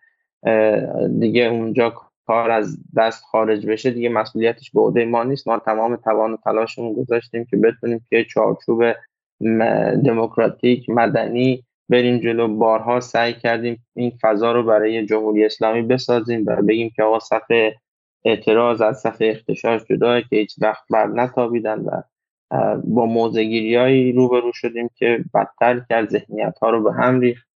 و تو این بازه زمانی من تمام تلاش خودم رو کردم. هر کاری که لازم بوده انجام دادم. از وقتم زمانم از لحاظ مالی از لحاظ جسمی آسیب دیدم فکر و ذکرم کامل درگیر بود. هر کاری که تونستم انجام دادم. آقای علیزاده که این ساختار بره جلو مطالبات وصول بشه و نشده.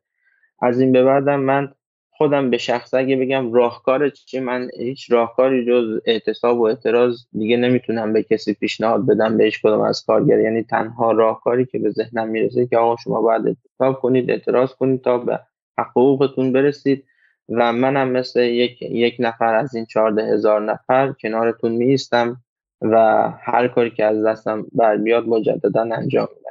ته داستان ما این حالا آقا یه نکته که هستش اینه که شما میگید که در بدنه مدیریت ادهی نفعشون اینه که شما اتفاقا کارتون به اختشاش برسه و کارو تند کنید. درسته؟ ترجیحشون اینه. دقیقا. ترجیحشون, ترجیحشون اینه. چرا؟ حالا من احساس می‌کنم صادقانه بخوام صحبت بکنم این فضایی که وجود داره خیلی وقتا من احساس کنم یک نفر دلش می‌خواد این ضدیت با نظام شکل بگیره. فاصله گرفتن مردم از آرمان های 57 یعنی فاصله گرفتن مدیرها از آرمان های 57 که در نهایت آسیب هایی که داره می‌زنه. آیا علیزاده شما معمولا همین سر داستان اتفاقی که توی کرمان افتاد دیدیم یک گروههایی حتی خوشحالی هم کردن. اونهایی که از جایی تامین میشن و تامین مالی میشن خب ما باشون کار نداریم چون منافعشون داره تامین میشه هر حرفی می‌زنن. و در واقع پروژه بگیرن هر سیاستی که کارفرماشون بهشون بده اون انجام میده. ولی بیایم سر وقت خود مردم این اون داخل این کسایی که همسو میشن با اینها چه اتفاقی تو زندگی براشون افتاده که این نوع صحبت ها رو میپذیرن. چون این اتفاقاتی که نمونه بارزش پالایشگاه ما و پالایشگاه مجتمع گاز پارس جنوبی و نحوه برخوردها. به مقایسه بکن یا همین که مثلا آدم های متشرعی که ادعای دین و دیانت دارن صف اول نماز وای میسن دوباره بسیج میچرخن امروز سعی می‌کنن این اختش... این اعتصاب ما رو چیکار کنن؟ به هم بریزن. با یه برگزاری مانور که بعدا بیان بگن که آقا مانو بود شما به مانو نرسید که خوشبختانه قبل از اینکه بخوان این سیاست رو اجرا بکنن اعتصاب توسط خود من کنسل شده و دوستان برگشتن سر کارش. خب ببین این, این چه اتفاقی داره میفته؟ چه آسیبی دارن اینها می‌زنن؟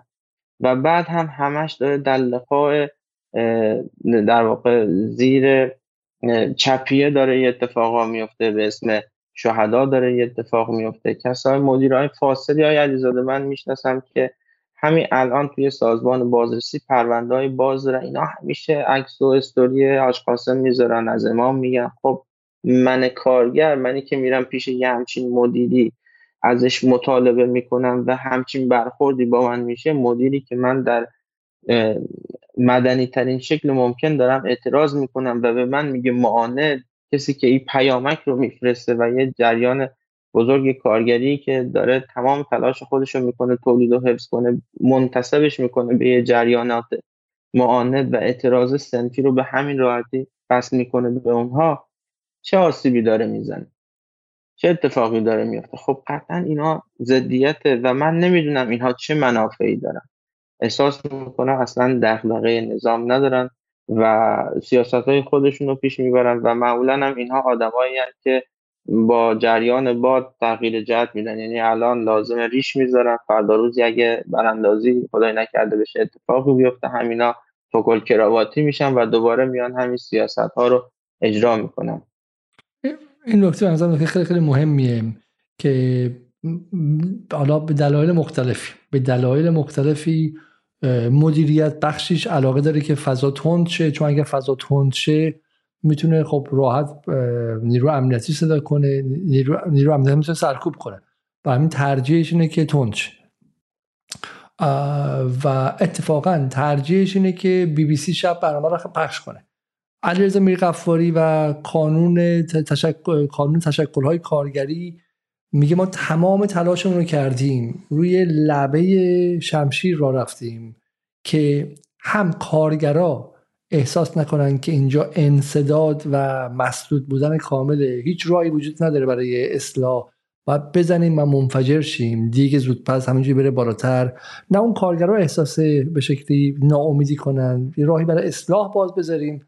از اون برم این اصلاحه از در از چارچوب خارج نشه که شب از بی بی سی و از ایران اینترنشنال سر در بیاره. خب حالا به قول اون دوستی که می‌گفت تو انگلیسی مشکل نیستش خب اگه تو ایران مثل انگلیس بود آقای میر غفاری هم حق داشت که تمام تولید اون کارخونه رو تعطیل کنه. نمی‌خواد شما برای آموزش بدید. خب اینجا انگلیس نیستش. بله اگر انگلیس بود و امنیت ایران بود که کارگران حق داشتن کل تولید و اینکه هدف اعتصاب چیه؟ هدف اعتصاب اینه که کارگری که زورش اینقدره با همدیگه جمع شن و تولید رو مختل کنن تا اینکه کارفرما مجبور بهش گوش کنه. وگرنه کارفرما بهش گوش نمی‌کنه. خیلی واضحه. خب، خیلی واضحه. تو وقتی که بچه پنج ساله با یه آدم چم جمهوری اسلامی ایران و آمریکا. آمریکایی که مثل کارفرماست. گنده است. وسیع. 700 میلیارد دلار در سال بودجه نظامیشه با ایرانی که بالاخره کشور کوچیک تازه از حالات استعماری در اومده. خب ایران چیکار می‌کنه؟ مقتل می‌کنه. مقتل چوب لای چرخش می‌ذاره. تو آمریکا مجبور شه که یا از اینجا بره یا حق ایران رو بده. درسته؟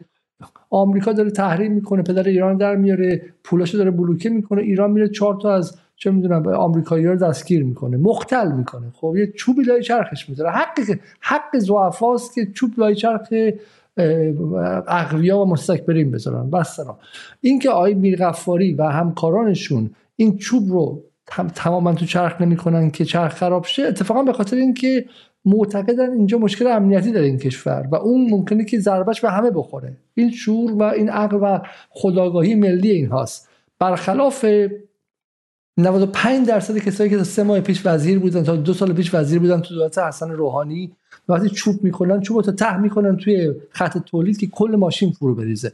بریم ببینیم که تو دعوای جناحی با هم دیگه چه کار می‌کنن. کسایی که وزیر و وکیل هستن. وزیر و وکیل نه. محمود احمدی نژاد که من فکر می‌کنم که اون چهار سال اول خیلی هم عدالت خواه بود و دمش هم گرم. وقتی که دید دیگه توی این حکومت نمی‌تونه پست و مقام بگیره چوب کرد توی چرخ ماشین حکومت. از بالا تا پایینش از آقای خامنه ایش گرفته تا سپاهش همه رو زد به سپاه گفت قاچاقچی و دوز با آقای خامنه‌ای ده تا شبهه زد. کل نظام شبهه دار که رفت کنار چوب کرد لای چرخش. حسن روحانی اون موقعی که رئیس جمهورم بود هر جمله‌ای که می‌گفت چهار تا شبهه می‌گفت به این در دیوار. برای همین در حالی که بزرگانش بزرگانش به غیر از آقای خامنه ای که فهمی از منافع ملی رو همیشه در سخنرانیش ایجاد می‌کنه ولی بقیهشون من می‌بینم که خیلی به منافع جناهی که می‌رسه منافع کل ملت هم از بین می‌برم خب یعنی تو دعوای جناهی همیشه هم زیر پا می‌ذارم برای همین از این نظر. ولی کارگران به نظر میاد که حالا یا از ترس یا از نگرانی اخراج یا از واقعا شعور و فهم ملی و اینکه آقا واقعا کشور نخوابه دارن هم هفته پیش بحث فولاد ملی هم الان می‌بینین که دارن یک خداگاهی و یک شور به خرج میدن. ولی سوال اینه من من این نکته رو بگم. اگر ببینین که در شهرهایی مثل بوشهر در جاهای دیگه مثل چه می‌دونم مناطق خوزستان و جاهای دیگه نیروهای امنیتی شهرستانی و شهرهای دور افتاده برای خودشون ملوک توایفی خب ما در برنامه هایمون درباره اعتصابات کارگران هفت داشتیم. آقای اسد بیگی رفته و برای نیرو انتظامی اون منطقه ساختمون ساخته بود سه طبقه. کل نیرو انتظامی خودشون رو مدیون اون می‌دونستن. وقتی زنگ می‌زد کارگر اعتصاب دارن نیرو میریختن کارگرا رو بگیرن. براشون ساختمون ساخت ساختمون نیرو انتظامی رو کارفرمایی ساخته بود که الان تو زندانه.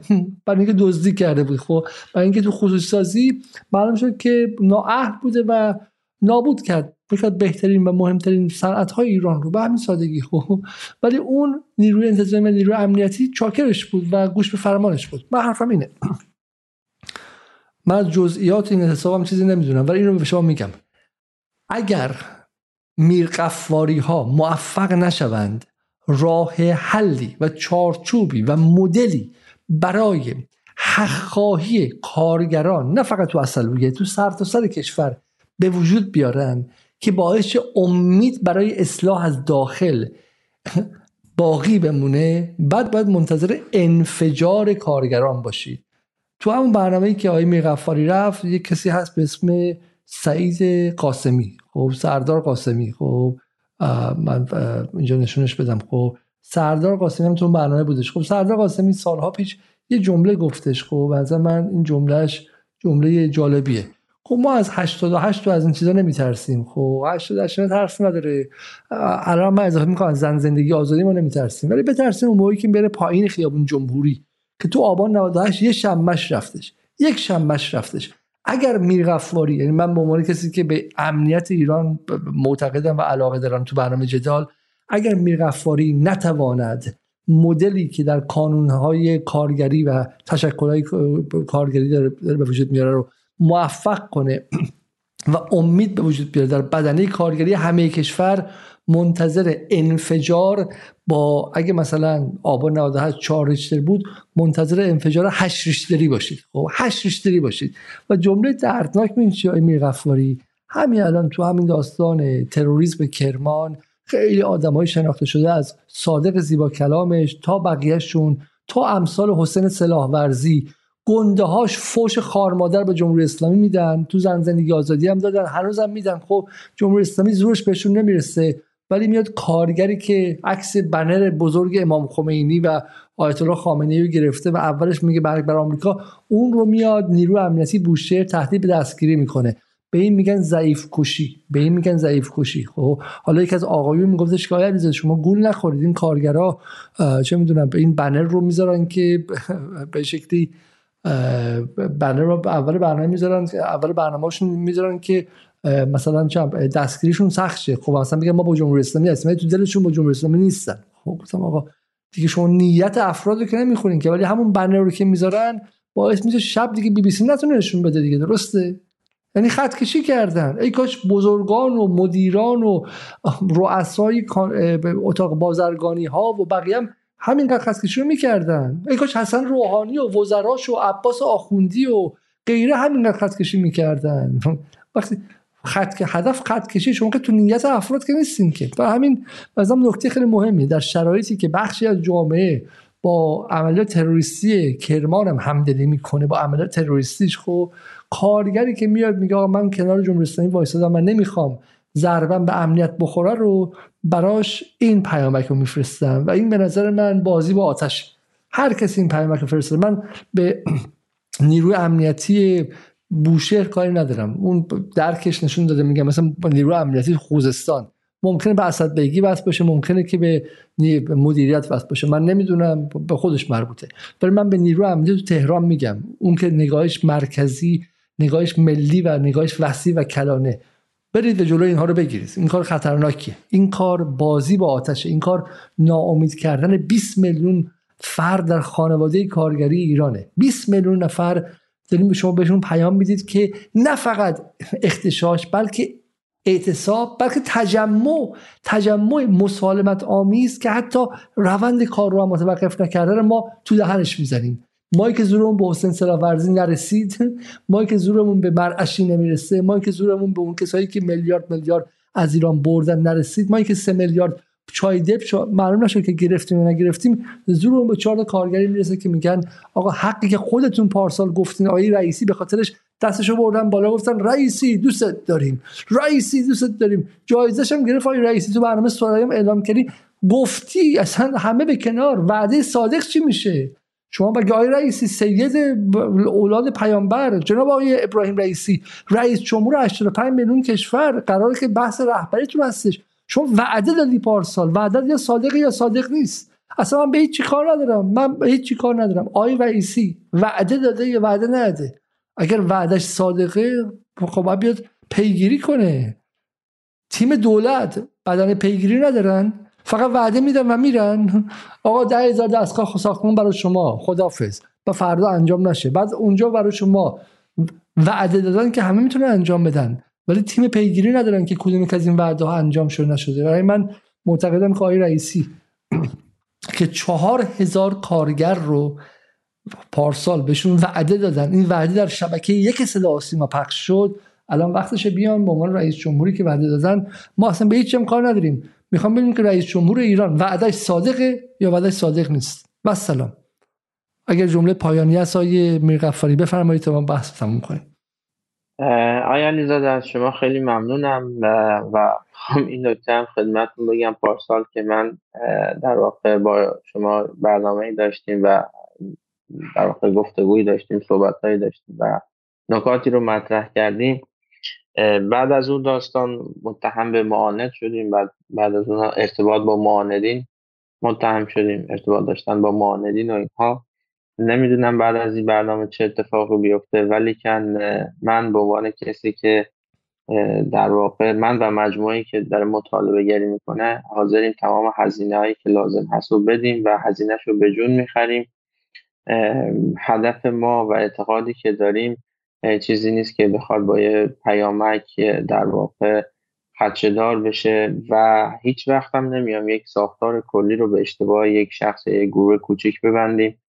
ولی کن مواظب باشیم مواظب اعتقادات مردم باشیم مواظب اعتماد جامعه باشیم این اعتماد اگه از دست رفت خب اتفاقات تلخی میفته که شاید خیلی از همین آدمایی که الان دارن موضع گیری می‌کنن و مقابل نظام نیستن منتظر همچین روزی هستن. بیاین دست به دست هم بدیم در کنار هم بیستیم. جمهوری اسلامی یعنی عدالت اجتماعی جمهوری اسلامی یعنی آهاد مردم. طبقات مختلف اجتماعی طبقه کارگر رو فراموش نکنیم درک های پایین جامعه رو فراموش نکنیم و اون شکلی که ما داریم می‌بینیم که ما در واقع انقلاب کردیم برای مبارزه با استکبار مبارزه با سرمایه داری من کارگر الان دارم می‌بینم تو مجموعه من تو کارگاهی که دارم کار می‌کنم اصل نظام سرمایه داری داره اجرا میشه. بیام جلوش برسیم و در مقابلش حد علم کنیم شعار بدیم. و مخالفت خودمون رو با این ساختار به صورت رسمی اعلام کنیم. ما هیچ هدفی نداریم جز رسیدن به منافع ملی که منافع تمام جامعه رو تامین کنه. هم بسیار ممنون از شما. من فقط یک باری تاکید می‌کنم. یکی از انگیزه های در شخص من برای برنامه امشب اون کلمه بود.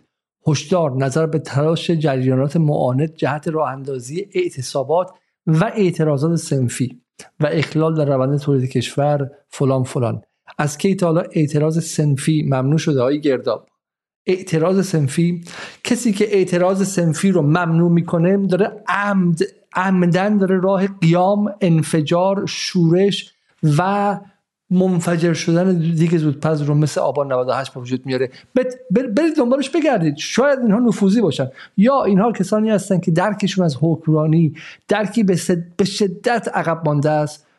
به شدت عقب مانده است. من نمیگم طالبان چون طالبان نیرویی که از بیابانهای افغانستان بلند شد و تونسته تورم رو کنترل کنه و قیمت دلار پایین رفته تو افغانستان. من با طالبان مقایسه نمی‌کنم.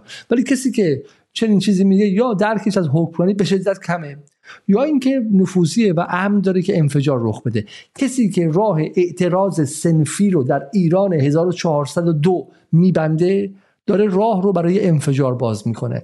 و یه چیزم هستش میبندشون فکر می‌کنه زورش می‌رسه. جرأت نداره که با بالا شهری این کارو بکنه ها.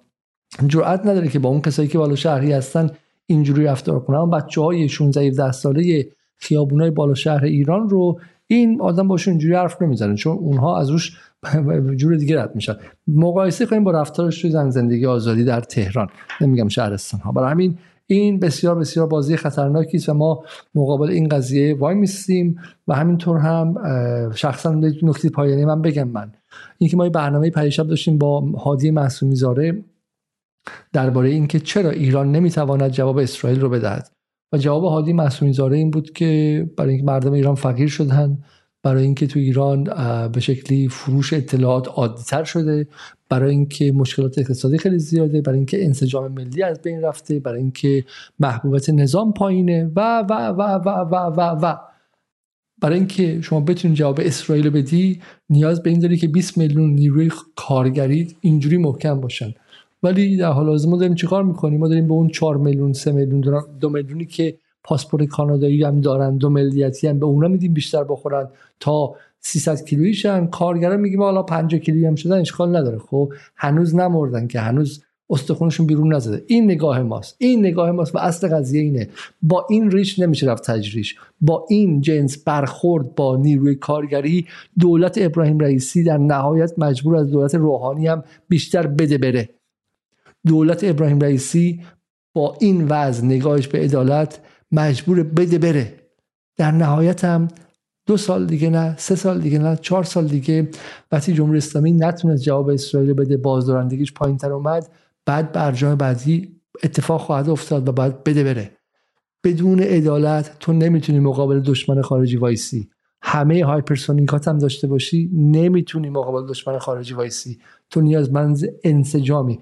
اگر روح الله خمینی می‌تونه جلو همه وایسه برای اینکه جلو همه وای میستاد جلوی قوم هم وای میستاد. ببینید همون جمله ای که آیه درخشان توی برنامه مناظرش با قنی نژاد آورد چی بود؟ آیت الله خمینی سال 67 میگه که اونهایی که به من به من انگ کمونیست بودن می‌زنن چون من از عدالت می‌گویم. به آیت الله خمینی سال 67ش 67ش می‌گفتن کمونیست. خب برای همین ولی آقای خمینی اگر به جنگ جهان می‌رفت برای اینکه در داخل 80 درصد مستعفین رو با خودش داشت. فرقش این بود. تویی که کارگرها رو فقط با پیامک تهدید و این و این و این می‌خوای اداره کنی خب نمی‌تونی به جنگ اسرائیل بره. اصل حرف اینه. و این برنامه میشه برنامه سیاسی برنامه امنیت ملی. یکی از کامنته گفته که آیا علیزاده به اینجا بیانش گفته که آیه علی اسکندری.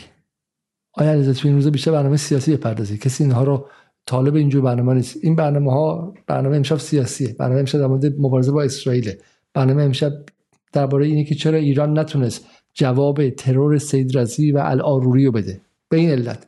چون می‌دونی که اگر بخواد به تمام جنگ تمام ایار بره بدنه کارگری 20 میلیونی کشور باش همراهی نمی‌کنه. اینجا که صدا نیست. ما اینجا اصل قضیه رو میگیم. خب؟ خود جمهوری اسلامی می‌دونه که باش همراهی نمی‌کنه. خب؟ و دلیلش چیه؟ دلیلش اینه که از عدالت گذاشته و سلام و سلام و سلام با برخورد امنیتی سراغ کارگران نروید. اونم کارگرایی که با مرگ بر آمریکا تجمع خودشون رو شروع می‌کنن. این این بازی با آتشه. آیه میرغفاری اگر حرف پایانی هست بفرمایید که من برنامه تموم کنم. ممنونم از شما. مثل همیشه صدای ما هستید بودید و ما رو حمایت کردید. امیدوارم برنامه امشب بازخورد خوبی داشته باشه و ما به زودی شاهد اتفاقات مثبتی باشه تشکر ویژه از برنامه جدال ممنون از شما و ما مثل همیشه یک بار دیگه اعلام می‌کنیم که چه مخاطب ببینه چه مخاطب نبینه. جدال دوست داره که صدای کارگران و طبقه جامعه کارگری ایران چه اون بخش از جامعه کارگری که خودش رو درون چارچوب تعریف می‌کنه و به امنیت ملی هم پایبند هست. حالا این نکته هم گفتیم. همین الان آقای میرغفاری بهش میگن مزدور جمهوری اسلامی. تو بدنه کارگری خیلی میگن که ایشون با امنیتی ها کار می‌کنن اما تهمتی که به ما می‌زنن. خب از یه بر تا میام اعتراض کنیم به اون میگن شما دنبال براندازی جمهوری اسلامی هستین. اما در داخل خود جامعه هم به ما به چشم مشکوک نگاه می‌کنن. برای اینکه این بازی بازی بسیار پیچیده راه رفتن روی لبه شمشیره. حفظ امنیت و حق اعتراض با همدیگه داشتن. اگر فقط امنیت باشه بدون اعتراض که میشه یک جامعه گورستانی پر از فاسدینی که سه میلیارد دلار سه میلیارد دلار تو چای دبش می‌خورن و طوله هاشون توی فرانسه و انگلیس و آمریکا به ریش مردم ایران میخندن. تو برج ها و ساختمون های عظیمی که دارن و من این ور اونور هزار بار تا دیدمشون. اگرم فقط اعتراض باشه بدون در نظر گرفتن امنیت که اینجا میشه سوریه و اینجا میشه چه می‌دونم کشوری که ویران میشه. هنر ما و هنر ما در این برهه تاریخ اینه که بتونیم اینها رو با هم تلفیق کنیم. ولی اینها هر کنش نباشه باعث میشه که ایران جلو نره و ایران از بین بره. اگر حق اعتراض مشروع نباشه و اگر امکان اصلاح نباشه ایران راکت میشه و از بین میره. و من دارم به این فکر می‌کنم که میرغفاری ها و کارگران اصلویه چه چقدر ایران دوست بودن که چهار سال پنج سال روی اینجا وایستدن و هنوز نامید نشدن. هنوز نامید نشدن و هنوز از چارچوب خارج نشدن. خب؟ اینها رو به که به عنوان سرمایه بهشون نگاه کنید خب شما مرتب دارید آزار میدین و سعی می‌کنید که حلشون بدید که برن اون و از خط قرمز رد و این غیر قابل بخششه. آیه امیر غفاری امیدوارم که صداتون شنیده شه. اما اگرم نشد بدونید که جدال در کنار شما و در کنار کارگران اصلوی هست. تا برنامه فردا که برنامه بسیار جذاب و برنامه بسیار بسیار متفاوت ناگفته های درباره هواپیمای اوکراینی که تا به حال گفته نشده اینکه پشت اون حمله چه کسی بوده و ارتباطش با جنگ فعلی غزه کیست در گفتگو با دکتر ابوالفضل بازرگان. تا فردا شب خدا حافظ و نگهدار شما باشه. شب بخیر.